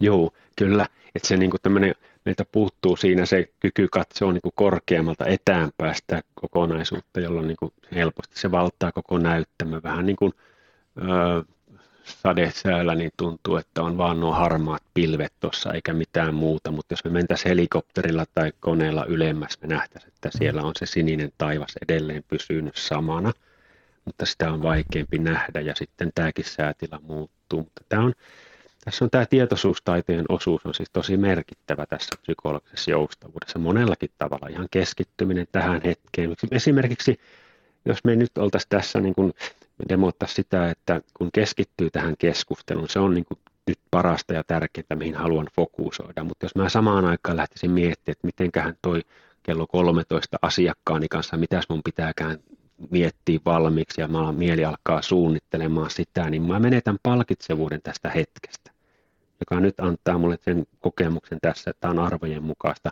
tosi kiinnostavaa ja virikkeistä keskustelua, mutta jos mun mieli ei olekaan tässä mukana, mä miettii jo kello 13 palaveria, niin mä en saa sitä palkitsevuutta, enkä mä edes ole kovin keskittynyt ja läsnä olevat, te huomaisitte ehkä senkin. Et siinä on monta puolta siinä tietoisessa hyväksyvässä havainnoinnissa, joka on yksi niistä on tämä keskittymisen kyky ja läsnäolon kyky. Ei sitä pidä väheksyä, sekin on tärkeää. No miten tässä kontekstissa varmaan hyvä myös tarkentaa, mitä hyväksyminen tässä yhteydessä ei tarkoita, koska voisi Joo. olla vaikka sillä, että jos joku sanotaan näin, että lukee uutisia, niin mä en voi hyväksyä tuota tapahtumaa. Joo, niin. Joo. tuossa hyväksyminen esimerkiksi niin ei tarkoita sitä, että mun pitäisi alistua johonkin kohteluun tai johonkin semmoiseen, mitä mä periaatteessa pystyn muuttamaan. Eli se ei tarkoita alistumista. Hyväksyminen ei myöskään tarkoita sitä, että tarvitsisi pitää jostakin. Että mun pitäisi niin kuin hyväksyä niin, että jees, toi on ihan jees, että tämä maailmassa tapahtuu tuommoista ja tuommoista, tai mun sisäisessä maailmassa tapahtuu. Mun ei tarvitse pitää siitä, mutta mä voin todeta, että just nyt on näin, vaikka sisäisessä maailmassa, mutta kun tämä sekoitetaan myös helposti siihen niin kuin ulkomaailman hyväksyntään, että mitä ulkomaailmassa pitäisi kyetä hyväksymään, niin meillä on mottona tämä, se on tämmöinen tyyneysrukous, joka on, että anna minulle tyyneyttä hyväksyä asioita, joita en voi muuttaa ja rohkeutta muuttaa niitä, joita voin ja sitten viisautta erottaa nämä kaksi toisistaan. Mä tykkään tästä motosta aika paljon.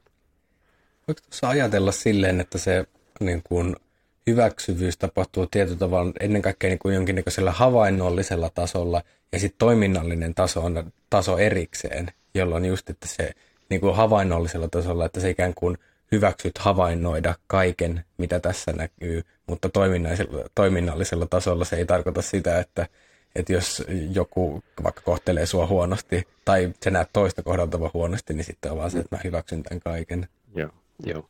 Ei, toiminnallisella tasolla meillä on niin kuin erittäin tärkeä niin kuin toimia vääryyttä ja vastaan ja puolustaa heikompia, toimii niin kuin maailmassa, mihin me voidaan pyrkiä vaikuttamaan, tehdä hyviä asioita. Se on jopa oma, jotkut tekee sitä jopa oman henkensä uhalla, niin kuin tiedämme jossakin nyt maissa, jossa on diktatuureja ynnä muita, että tekee tosi isoja uhrauksia muuttaakseen jotakin, että me tarvitaan muutosta ja hyväksyntää molempia että sen erottaminen, että mihin voin vaikuttaa ja mitä voin muuttaa, kuitenkin on aika tärkeää, koska me yritetään muuttaa joskus asioita, mihin me ei voida vaikuttaa.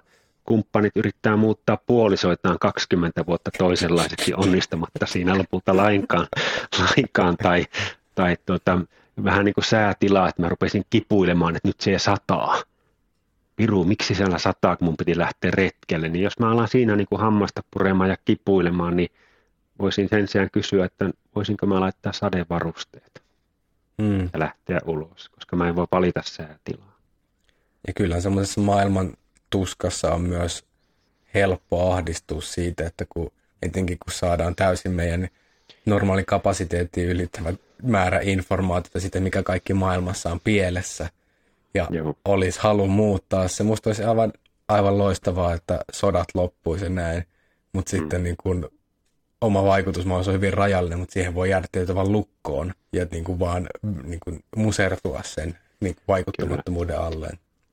Kyllä, semmoinen lamaantuminen, lamaantuminen jota mä niin kuin ymmärtäisin näin, että vaikka ilmastoahdistuksen edessä tai, tai koronasysteemi, joka on vienyt monelta ne palkitsevat asiat elämästä, ja on niin kuin todella, todella surullista monen kohdalla, nuorten kohdalla, opiskelijoiden kohdalla, jotka ei ole päässyt siihen yhteyseen ja niin poispäin, niin siinä on niin kuin tämä psykologinen joustavuuskin taas tulee niin kuin mukaan kuvaan, eli jos, jos niin kuin sen, ne tunteet, joita se herättää, jotka on täysin inhimillisiä ja se lamaantuminen ja epätoivo, eikö tämä koskaan lopu, vielä jaksa vielä kaksi kuukautta, niin sitten niin tota, se on nuorelle pitkä aika, niin silloin niin kuin yritetään niin kuin tarkastella myös sitä, että, että vaikka tämä on ymmärrettävästi kipua ja tuskaa tuottavaa eristäytymistä tai tuskaa niin muusta asiasta, niin millä pienellä teoilla mä voisin liikkua kohti omia arvojani tai tätä tärkeää ihmistä, jota mä voin nähdä liveenä, niin miten muutoin sen tapa. Että tavallaan niin kuin lamaantuminen ö, on ymmärrettävää, mutta pyritään sitä teeman näkökulmasta, mikä olisi pieni teko, jonka mä näillä voimilla niin voisin tehdä, joka on mulle tärkeä. Hmm. Sitä ei voi niin kuin ohittaa, että mitään mielialaa ei kohenneta ajatuksen voimalla, vaan teoilla, joilla mä liikun kohti itselleni. Niin monesti kyllä niin kuin jonkinlainen viisas toiminta on paras lääke ahdistukseen, että siellä tavalla se, silloin se huomio katoo tuolta niin kuin korvien välistä tähän hetkeen ja mitä tässä voisi oikeasti tehdä. Kyllä, että se niin kuin viihtyminen siellä korvien välissä niin kuin tyyli vaikka päivä murehtien maailmaa ja sen tuskaa tai mitä tahansa, niin voi verrata, että millainen mun olotila oli aamulla ja illalla versus, että mä lähtisin edes sitä yhtä ihmistä kohti, joka on mulle tärkeä ja vaikka korona, niin halaisin sitä, kun sen tiedän, että se on mun lähipiirin ihminen ja turvallisesti voi se tehdä, niin mikä ero on näillä kahdella, hmm. kun illalla miettii fiilistään. No sitten tota, tuossa niin ollaan, ollaan käsitelty justiin hyväksyvyyttä, niin toi mitä tämä niin kuin tietoinen, tästä on niin kuin paljon ajatuksia, mutta haluan kuulla ensin sulta, että mikä se niin kuin tietoisuuden merkitys sitten siinä on, että tiedostetaan. Joo, tota, tässä joustavuusmallissa se nähdään niin, että, että niin kuin, kuka on se, joka huomaa tämän tunteen? No se on minä. Kuka on se, joka huomaa nyt, kun katson ikkunasta, niin siellä saattaa minä huomaan. Niin me halutaan vahvistaa tätä tiedostavaa, kokevaa minää, joka niin kuin huomaa kaikki omat kokemukset, todistaa niitä. Kuka on se, joka aamulla huomasi syövänsä puuroa ja miltä se maistui. Minä huomasin. Eli tämä tiedostava minä, tämä kokeva minä on itse asiassa siinä niin kuin joustavuustaidossa se, mistä jo vähän puhuinkin, että erillisyys, että minä, joka huomaan, ja sitten on vaikka tämä ajatteleva mieli, joka tuottaa ajatuksia, niin tämä erillisyys on ytimessä. Minä ja mieleni, se on joustavuuden tuttu sanonta, ja tämä kokeva, tiedostava minä on siis se, hmm. mitä tässä tarkoitetaan. Ja niin kuin se, että mikä, miten se niin kuin ainakin omalla kohdalla on näkynyt, niin kuin se tiedostavuuden merkitys tuo myös tietyllä tavalla vähän niin kuin se omalla tavallaan, en tiedä onko oikein sanoa, että niin kuin pilkkoo osin ko- kokemusta tai niin kuin jäsentää kokemusta sillä tavalla, että voi esimerkiksi huomata, erotella sen, että tämä on tunne ja tämä on tulkinta.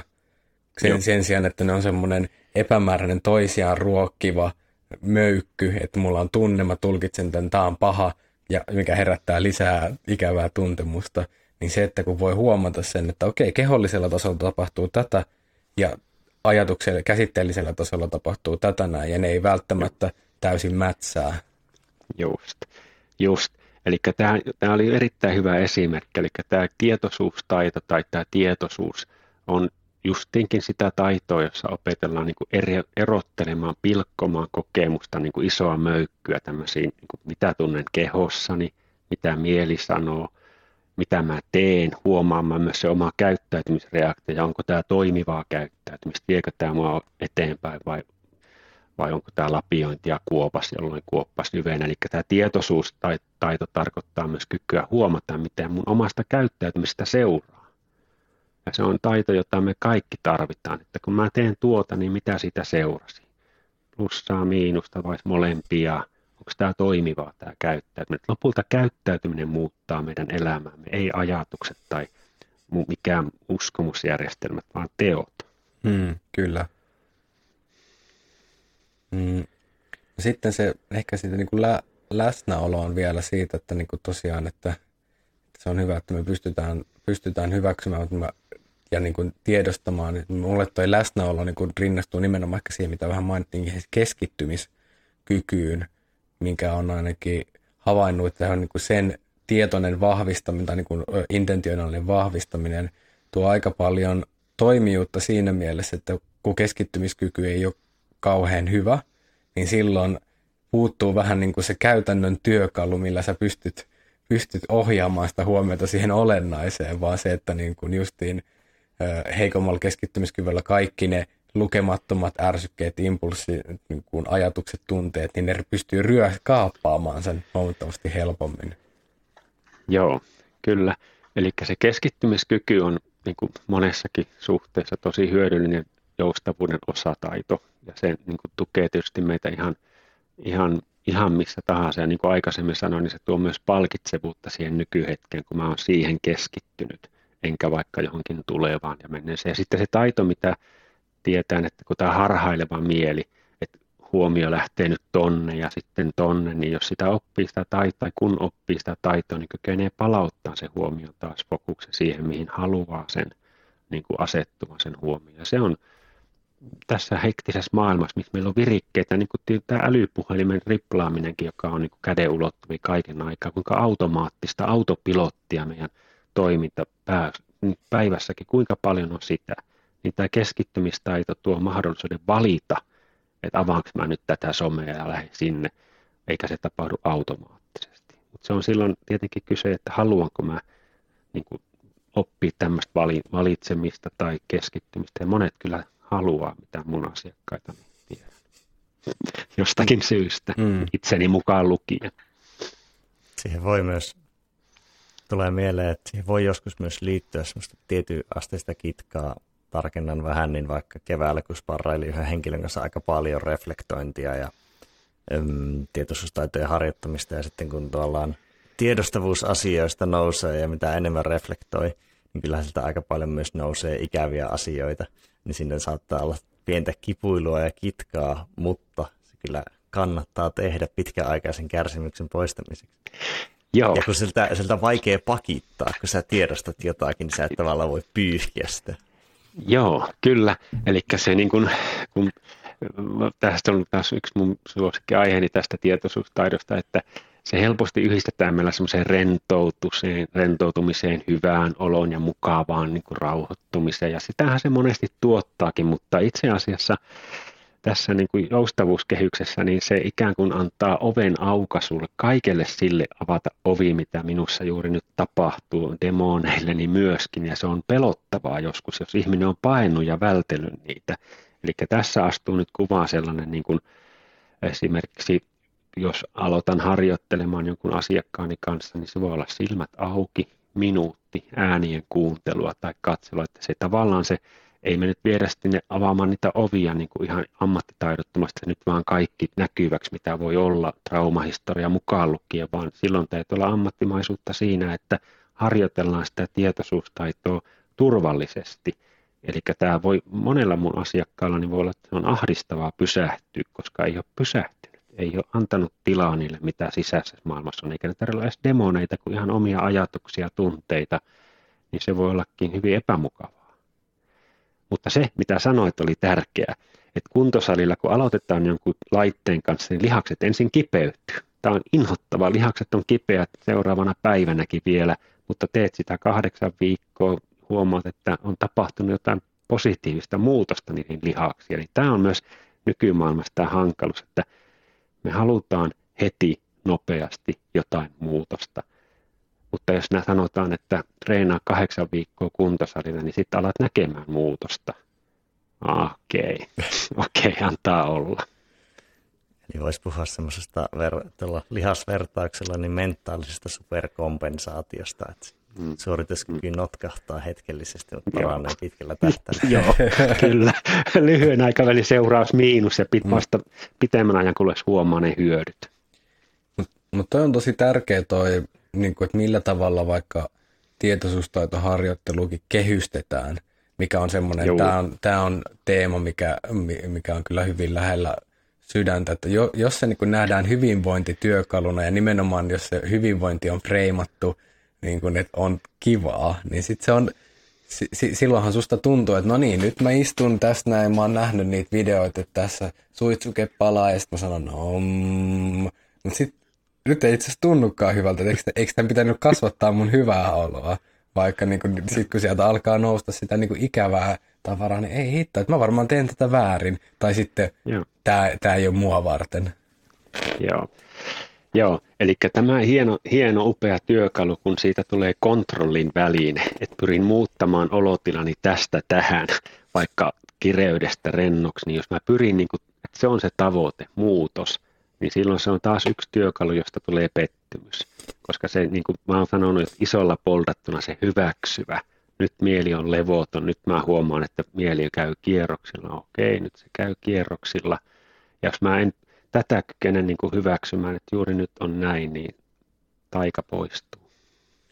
Siinä on ehkä just se, että niin kuin se vaatii jonkinnäköisen taustatietämyksen siitä, että asiat muuttuu ja justiin, että se, se että asiat ei kestä ikuisesti ja monesti se justiin se, se hyvinvointi ja rauha, se on, se on sivutuote, jota ei mm. niin kuin voi lähteä suoraan, vähän niin kuin hedelmää ei voi kastella suoraan siihen hedelmään, vaan että se vaatii Joo. se sinne niin kuin juure, mikä sitten synnyttää sen kyllä niin kuin hyvin varmasti sitten sen hedelmän, mutta sitten se, täytyy tietää, että mihin se niin kuin huomionsa suuntaan. Joo, kyllä. Eli siinä niin kuin tavallaan paradoksi on se, että vain hyväksynnän kautta voi tulla muutos. Että ensin hyväksyn sen, missä olen. Ja silloin myöskin poistuu tämä suorituspaine, että mun pitää suorittaa tämä tietoisuustaito jotenkin, että siitä pitää päästä A-tilasta C-tilaan. Kun siinä on se odotus rakennettu sisään, niin siitä tulee suorite. Mutta jos mä oon Aassa ja mä nyt pysähdyn tähän hetkeen, niin jos mä en niin kuin hae sitä, että mun pitää päästä tästä nyt tuohon c eli toisenlaiseen olotilaan, niin silloin mä oon niin sen oppinut, että tämä, tämä on juuri nyt näin hyvä. Ja silloin se muutos tulee, mutta se tulee niin kuin just pitemmällä aikavälillä ja malttaako sitä odottaa, koska vain hyväksymällä sen, mitä on nyt, voin päästä siihen muutokseen. Se on hyvin vieras tapa olla ja havainnoida semmoisen tietyllä tavalla niin kuin ainakin tämmöiseen länsimaiseen mieleen, mikä on orientoitunut ongelmanratkaisuun ja justiin niin kuin hallintaan, niin se, että sä voisit vaan olla niin kuin oikeasti täysin pyrkimättä mihinkään, niin se on hyvin vieressä, niin kuin vaikka niin kuin on pyrkinyt itteni marinoimaan niin kuin siinä olemisessa, niin siltikin se niin kuin huomaa, että kyllä se, se vaan niin kuin halu mennä jonnekin, muuttaa se oma kokemusmaailma nimenomaan mahdollisimman nopeasti johonkin toiseen, niin se on, siinä on kuitenkin, se ei ole missään nimessä helppoa. Ei. Mä muistan la, nuoruudessa, lapsuudessa oli semmoista Asterix-sarjakuvaa, se oli Obelix, joka oli pudonnut johonkin pataan, josta tuli sitten sen voimat, niin me ollaan kaikki pudottu lapsuudessa semmoiseen kielellisyyden pataan, jolloin tämä ongelmanratkoja mieli on niin kuin tavallaan meihin ikään kuin imeytynyt niin sitkeästi, että se sekaantuu ihan tähän, tähänkin tietoisuustaitoihin ja se, niin kuin tämä ongelmanratkoja mieli, mieli niin kuin se, on, se on erittäin hyvä, mutta niin kuin tässäkin se niin kuin haluaa ratkaisuja tai muutosta. Ja me ollaan aika tavoitekeskeisiä. Tämä pataan putoaminen olisi tarkoittanut, että me on opittu tämmöinen kielellisyys ja ympäristö on vahvistanut, että sitten kun mä oon tuolla on kaikki hyvin, sitten kun mä oon tuolla kaikki on hyvin. Mä sanon asiakkaille, jos tehdään tämä lyhyt harjoitus vaikka tapaamisen alussa, että kun kysyy mitä huomasit, jos hän sanoi, että hän rauhoittui, niin mä että okei, se on bonusta. Mitäs muuta huomasit, mitä, miten mieli, miten kehotus oli. Että se on todellakin näin, että meidän tavoitekeskeisyys vähän sotkeetuu joka paikkaan ja ongelmanratkoja mieli. Hmm. Niin, joku pelkästään se niin kuin tavoitteen asettaminen jollain tapaa niin kuin tapahtuu käsitteellisellä tasolla ja niin, kuin, mm.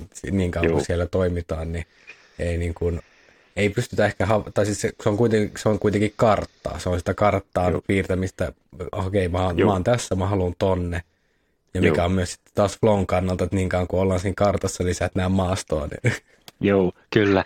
Ja tuosta kielellisyydestä vähän hyppään taas sinne, kun tulee mieleen tämmöinen pesäpallon vertaus sitä lapsena harrastaneena, että kun pesäpallo syöttäjä syöttää pallon ilmaan ja sä alat kohta lyömään siihen, niin miettikää minkä verran tämä ongelmanratkaja mielestä on, mielestä on meille hyötyä siinä tilanteessa, että se alkaisi nyt panet kädet tuohon asentoon, nyt vedät kädet taaksepäin, nyt annat niille voimaa! Me ei tarvita sitä. Se ongelmanratkaja ei ole mitään käyttöä siinä tilassa, missä me on opittu joku pesäpallon lyönti, flow-tila, jossa nämä ajatukset vaan saattaa niin kuin pilata sen suorituksen. Teenkö mä tätä nyt oikein? Mitä jos mä nyt lyönkin ohi ja tulee tuota palo? Eli meidän mieli on niin kuin monessa sotkeutuu soppaan, mutta se on erittäin hyödytön monessa flow-tila jutussa, urheilusuorittamisessa, mutta monessa muussakin luovuudessa ja niin poispäin. No, tästä hyvä taannoinen tuore esimerkki olympialle se Simon Biles, mikä on tämä yes. käytännössä maailman Joo. paras naisvoimistelija. Että sitten maailman niin kuin, historian taitavin voimistelija käytännössä on niin kuin, suoriutumiskyvytön, koska mieli ottaa ylivallan, koska mm. tulee niin kuin, twisties on se termi, mä en tiedä, sille ei kai suomennosta, että niin kuin, pelkää kierreliikkeitä – ja sä et Joo. voi tavallaan niitä volttikierteitä, niitä ei voi käsitteellistää. Sä et voi käsit, niin kuin, tai voit, mutta se ei auta. Joo, niin sitten kyllä. siinä tulee se, että se on pelkästään niin kuin kehollisella kokemuksellisella tasolla tapahtuva suoritus, jota ei voi Joo. silleen pyöritellä. Juuri näin, juuri näin. Tä, tässä niin kuin voidaan rinnastaa just siihen, että jos me mietitään, niin kuin, että kun on aikaisemmin puhuttu systeemi ykkösestä ja systeemi kakkosesta niin kuin erilaisina prosessoinnin tapana, mitä mä luin Kaisotalalta hyvän artikkelin siitä, että niitä parempi puhua tyypin yksi ja tyypin kaksi prosessoinnit, ne ei ole kaksi erillistä systeemiä, mutta meillä on tämä tyyppi yksi, tämä intuitiivinen, hyvin niin kuin kehollinen, jollain tapaa tiedostamaton prosessoinnin tapa ja tämä tyyppi kaksi, joka on sitten tämä analyyttinen, hyvin kapeen kaista, mutta niin kuin silleen tarkka ja tarkka ja täsmällinen käsitteellinen, niin sitten se, että jotta me voi, silloin kun on niin valtavasti informaatiota, vaikka siinä kun sä pyörit kolmatta kierrosta niin kuin siellä ilmassa, niin sulla ei vaan mm. yksinkertaisesti kaista, ei riitä siihen niin kuin prosessointiin, mitä se, paljonko sitä informaatio tulee, jolloin se, että jos sä mm. toimit sillä niin kuin tyypin kaksi prosessoinnilla ja yrität käsitteellistä sitä, niin sä vaan niin se menee tukkoon ja sitten todennäköisesti mm. oot jollain tavalla naamalla siellä. Joo, kyllä.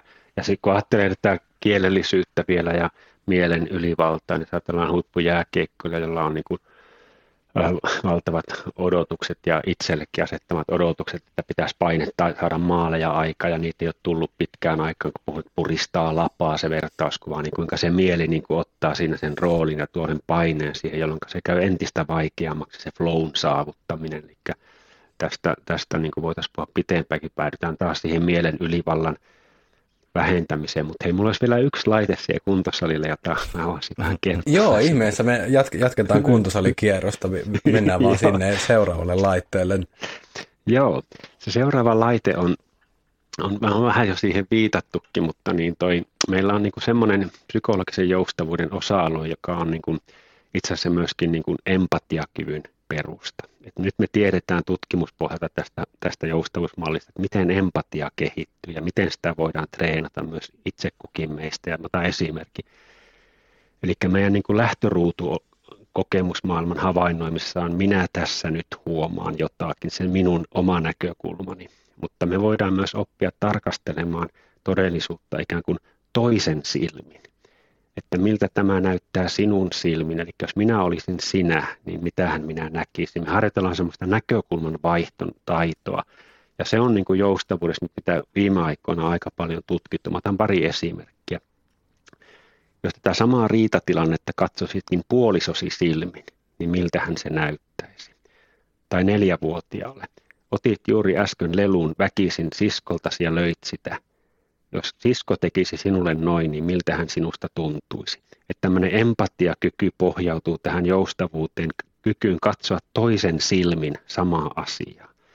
Ja me sovelletaan tätä sitten niin kuin hyvin monella tavalla, eli vaikkapa esimerkkinä, niin jos katselisit tätä samaa tilannetta parhaan ystäväsi silmin, niin mitä hän, näkisi. Eli me otetaan myötätuntoisen näkökulmaa siihen, tai jos ystäväsi kertoisi tuon, mitä sinulle on tapahtunut, miten reagoisit silloin siihen.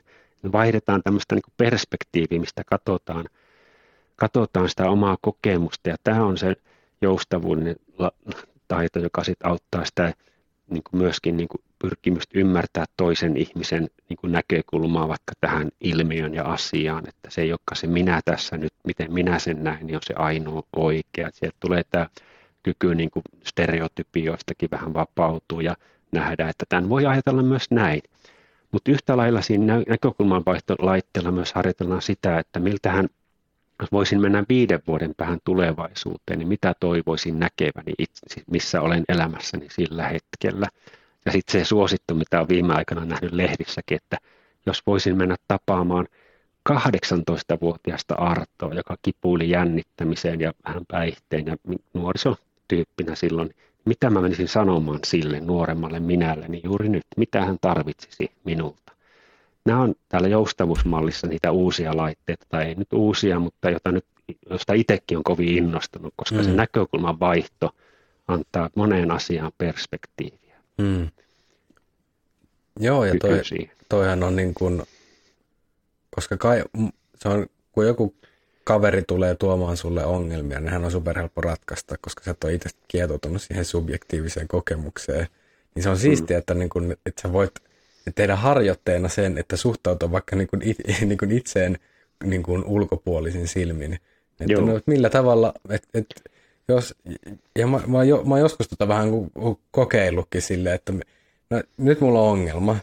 Ja jos mä sanoisin näin esimerkiksi Jussille, mitähän Jussi, Jussi sanoisi tähän näin tai näin. Ja, mutta siinä on, se ongel, siinä on se haaste, että monesti ne ongelmat ei enää olekaan niin kauhean niin kuin, ne ei ole niin jämäköitä tai ne on niin, niin kuin dramaattisia sitten, sitten kun ne vaan vähän niin kuin sanoo, sanoo ulos tai edes tarkastelee niin kuin vähän toisesta näkökulmasta. Joo, kyllä.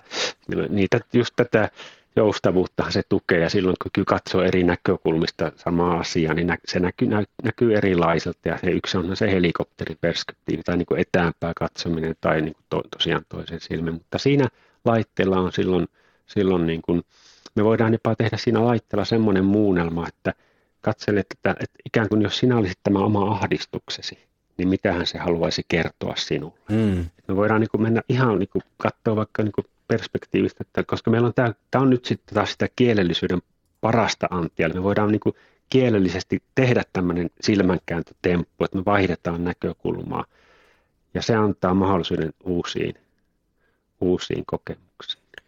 Ja just, että tossahan sitten, että jos me niin kun suhtaudutaan siihen ahdistukseen vähän kun, että sillä on joku informaatioarvo, tai sillä on niin joku tarve mahdollisesti, että mihin se pyrkii sen sijaan, että se on vaan poistettavaa kohinaa, niin silloinhan se on myös huomattavasti hyväksyvämpi lähestymistapa.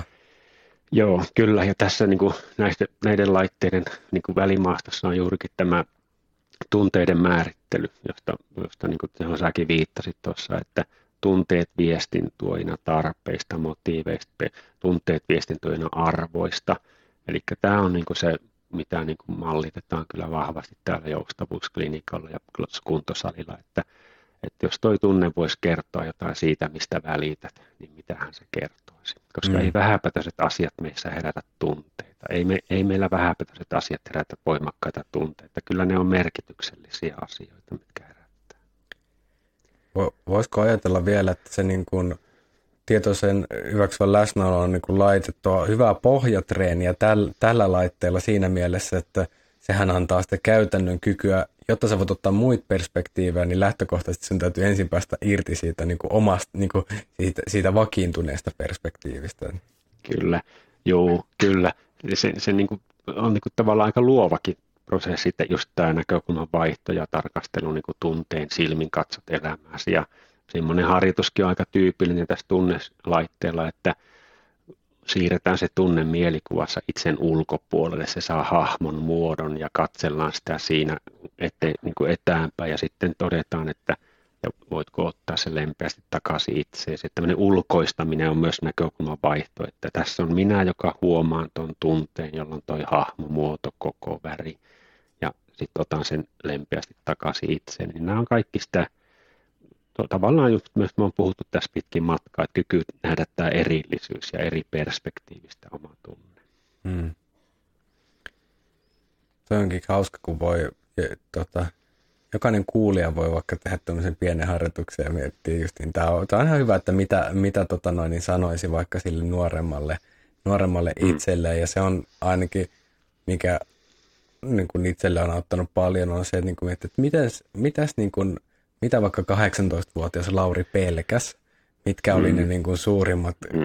niin, koska ollut vaikka taipumusta vahvaa katastrofiajattelua ja kaikkeen mahdolliseen niin kuin pirujen sen No miltä ne pelot ja niin kuin itseä kohtaa uskomuksen, miltä ne näytti silloin ja mi, mi, how, how has it come so far? Että mm. mi, mi, miten niin kuin, ihan niin kuin vaikka tilastollisesti, missä määrin erilaiset niin kuin pelot ja tämmöiset on toteutunut, prosentuaalisesti, kuinka monta on osunut ja kuinka monta on mennyt täysin hutiin. Mm, niinpä.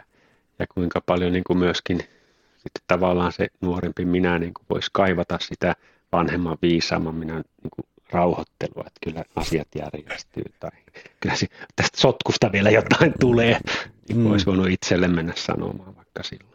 Mm.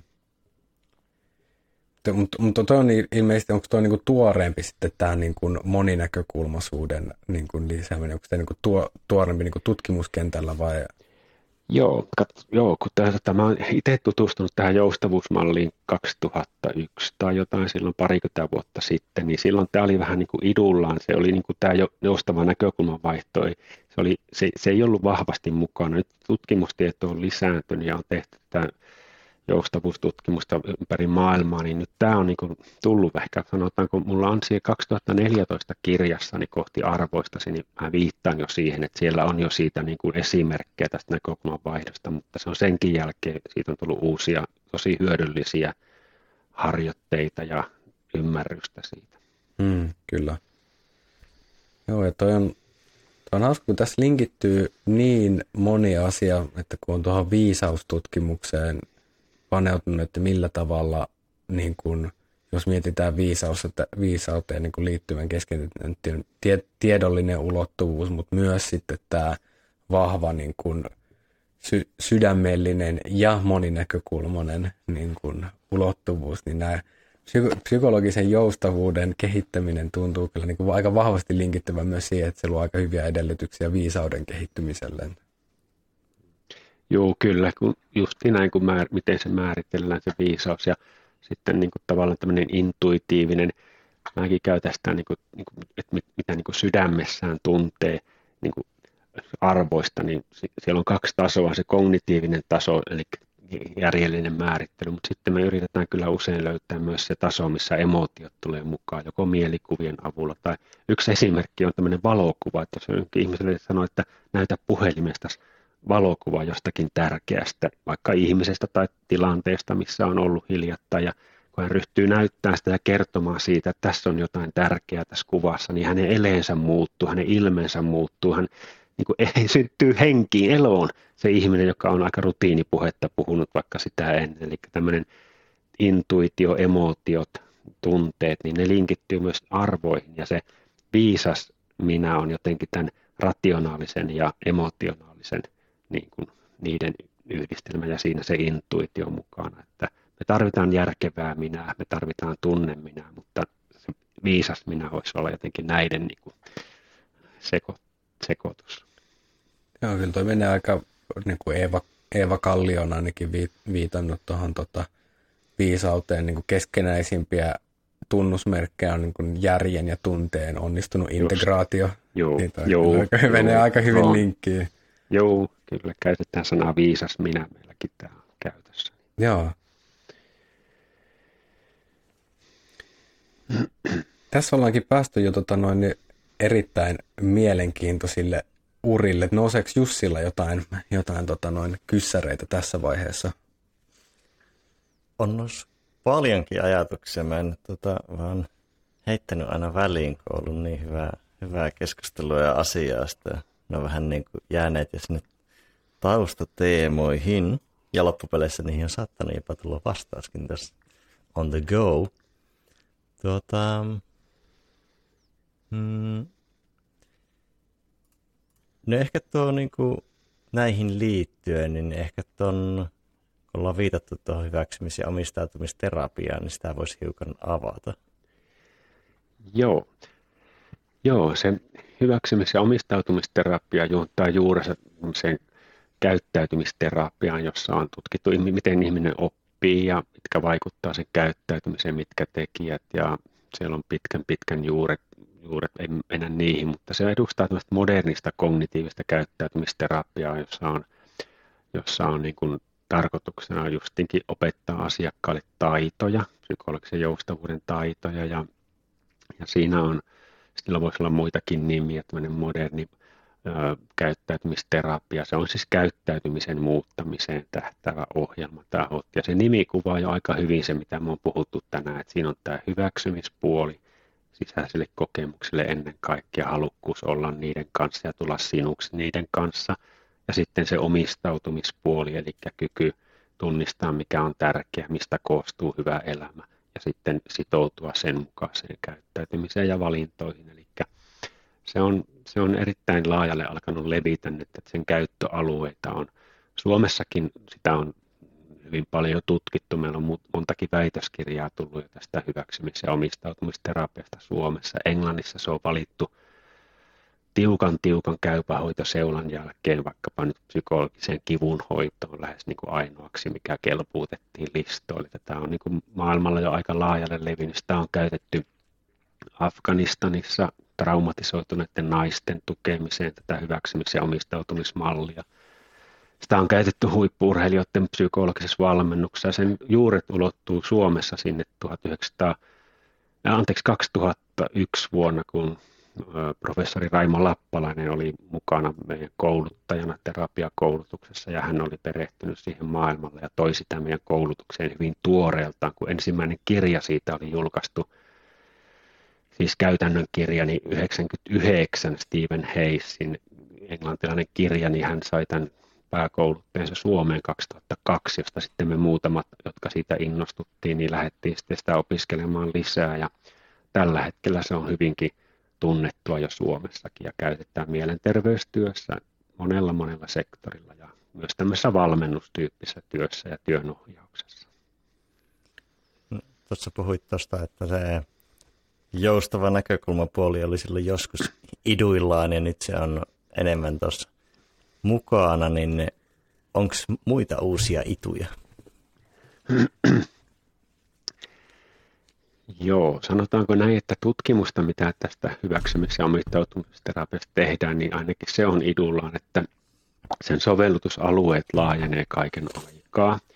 Ja se sovellutusalue tarkoittaa, että sitä yritetään saada mahdollisimman monen ulottuville ja siitä on olemassa puhelinapseja, jossa ihmiset itse opiskellen pystyy näitä taitoja harjoittelemaan. Siitä on olemassa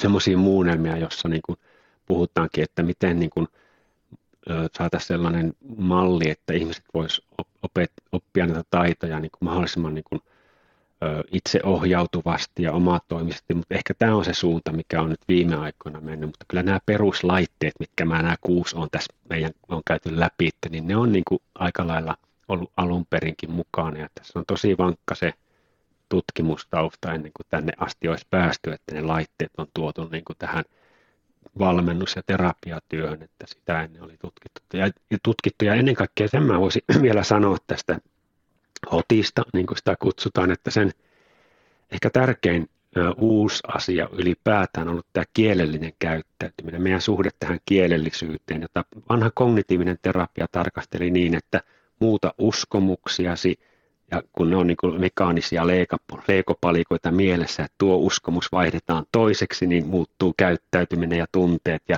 nythän se on ihan todettu pulsittia olevan se, että ei se niin mene, että mulla voi olla mikä tahansa uskomus, mutta mun ei tarvi uskoa tai kuunnella sitä ja mun ei tarvitse muuttaa sitä, niin mä voin silti käyttäytymistäni oppia muuttamaan. Eli tämä kielellisyys, se nähdään aika uudella ja erilaisella tavalla kuin tässä pitkässä perinteisessä kognitiivisessa terapiamallissa, jossa ajatusvääristymät ja uskomusten muuttaminen on ollut se ydin niin kuin työkalu.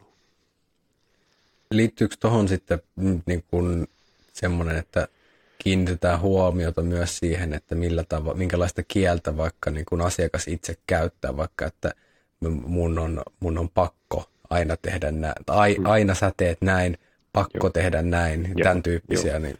joo kyllä, joo, tämmöisistä niin kuin voidaan puhua kielellä niin kuin säännön ohjaamasta käyttää, sisäiset säännöt, jotka sanelee, miten pitää tehdä, aina täytyy näin, ja niiden toimivuutta tutkitaan sitten, että jos tätä sääntöä kuuntelee tässä tilanteessa, niin onko se toimivaa vai ei toimivaa, että pyritään sitä käyttäytymisen joustavuutta, joustavuutta lisäämään siinä. Niin jo, että se, että jos mietitään, että meillä on y- hyvin niin kuin, vähän niin kuin turhan yksinkertainen tai kankea, käytän nyt kone, tämmöistä koneistovertauskuvaa, niin siinä on niin kuin hyvin hmm vähän sääntöjä, niissä ei ole niin juurikaan hienovaraisuutta, että se on ykkönen tai nolla ja että a- aina tai ei ja ky- kyllä Joo. tai joo. Ja tietyllä tavalla mustavalkoinen, mikä on, toimii varmasti hyvin, että jos ollaan niin kuin hyvin yksinkertaisessa ympäristössä, mutta kun elämä on aika kompleksinen, Joo. kompleksinen soppa, niin sitten se, siinä voi olla, että ne vähemmän kompleksiset säännöstötkään ei sitten niin kuin toimi samalla tapaa. Joo, Eli tämmöinen kielellisten sääntöjen ohjaama käyttäytyminen, että meille, meidän ei tarvitse oppia omien kokemusten kautta, niin sehän on hyödyllinen silloin, kun vaikka pienelle lapselle äiti opettaa, että ei saa kävellä päin punaisia, kun meet koulutietä.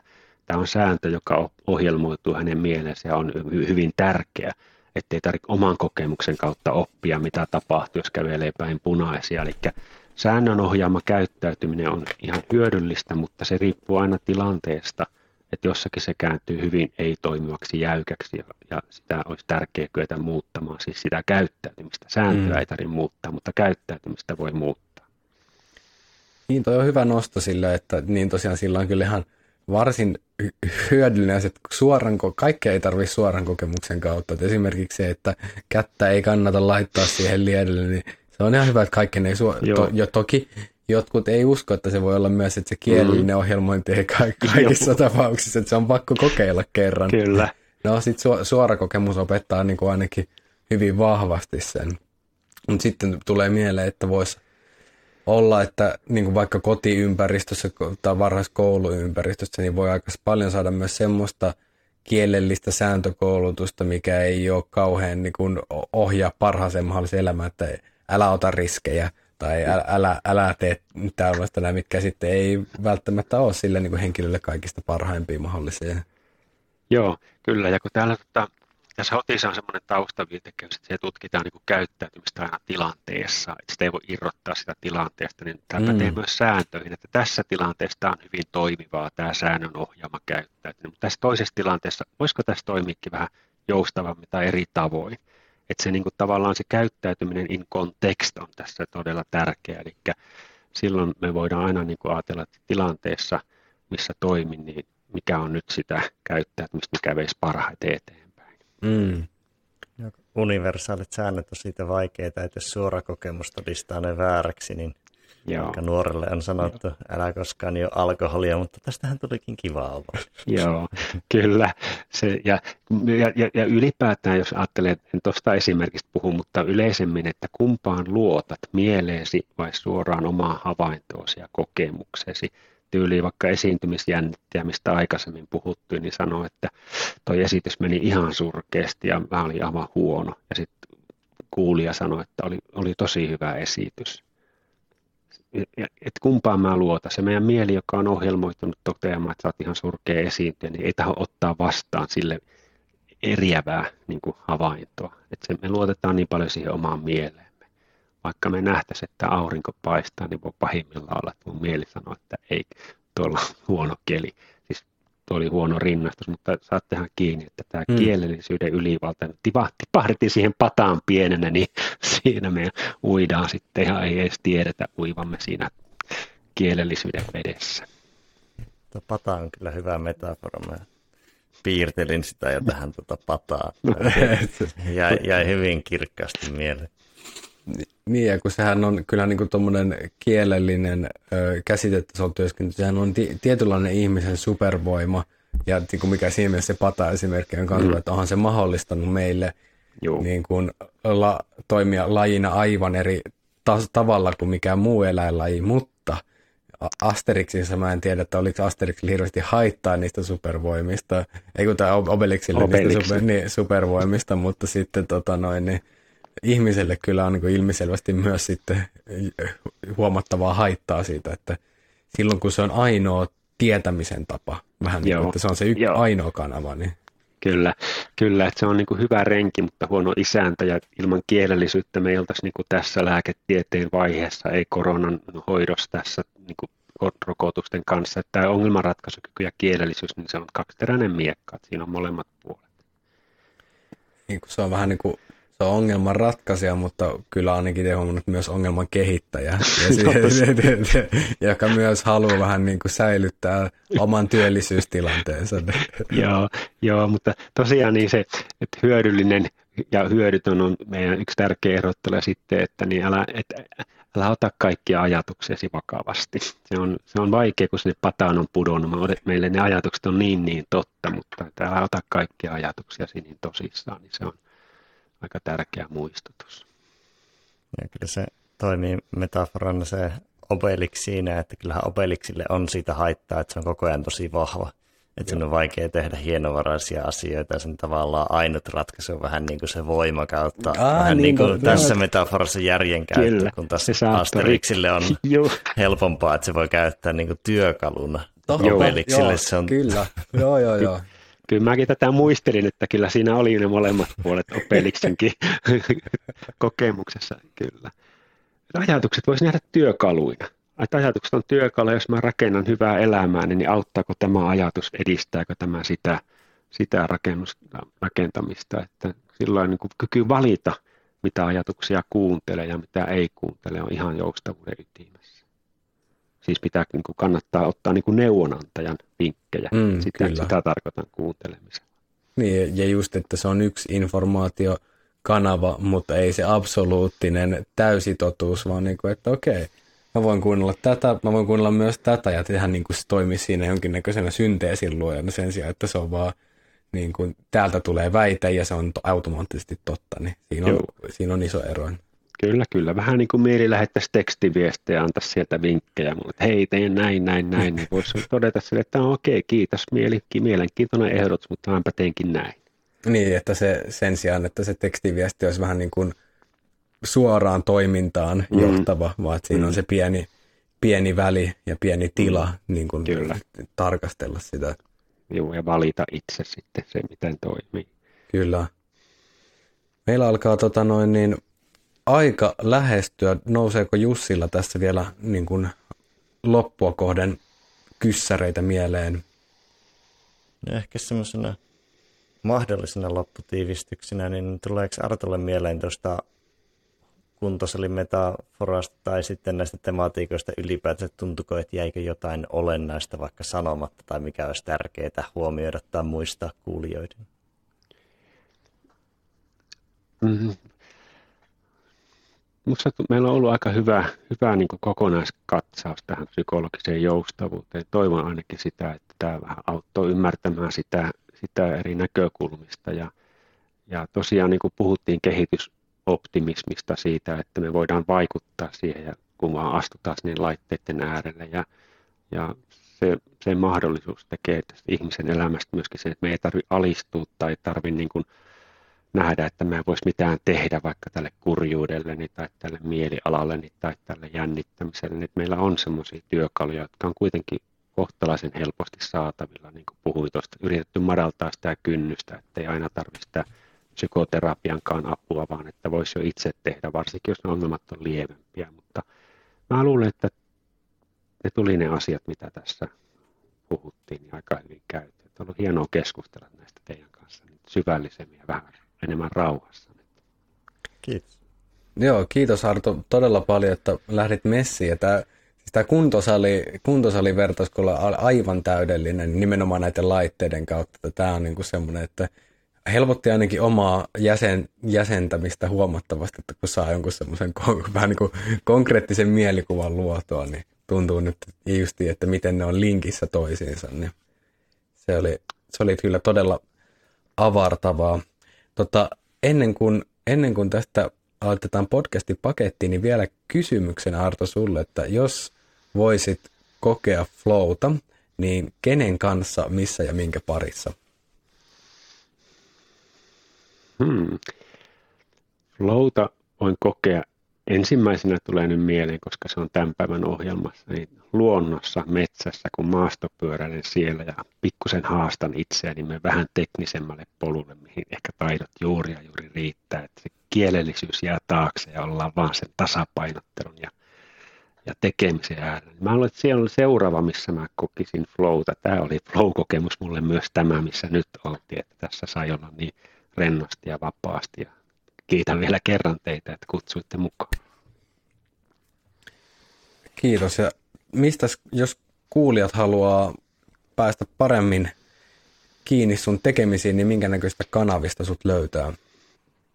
No joo, siellä ehkä se yleisin joustava mieli com-sivustolla on jotain tästä tietoiskuja tästä hotista ja joustavuudesta ja sitten YouTube-kanavalla on ihan siis harjoitteita. Mun nimellä löytyvällä YouTube-kanavalla on erilaisia hyväksyvän havainnoimisen ja joustavuuden harjoitteita kyllä. Niitä voi kurkistaa.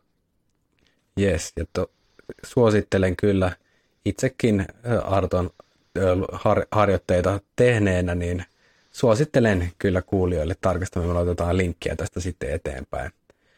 Mutta aika, aika alkaa loppua, joten kiitos Arto, kiitos Jussi ja kiitos sinulle arvon kuulija. Olkoon mielesi joustava, virtaava ja vapaa. Näkemiin. Näkemiin.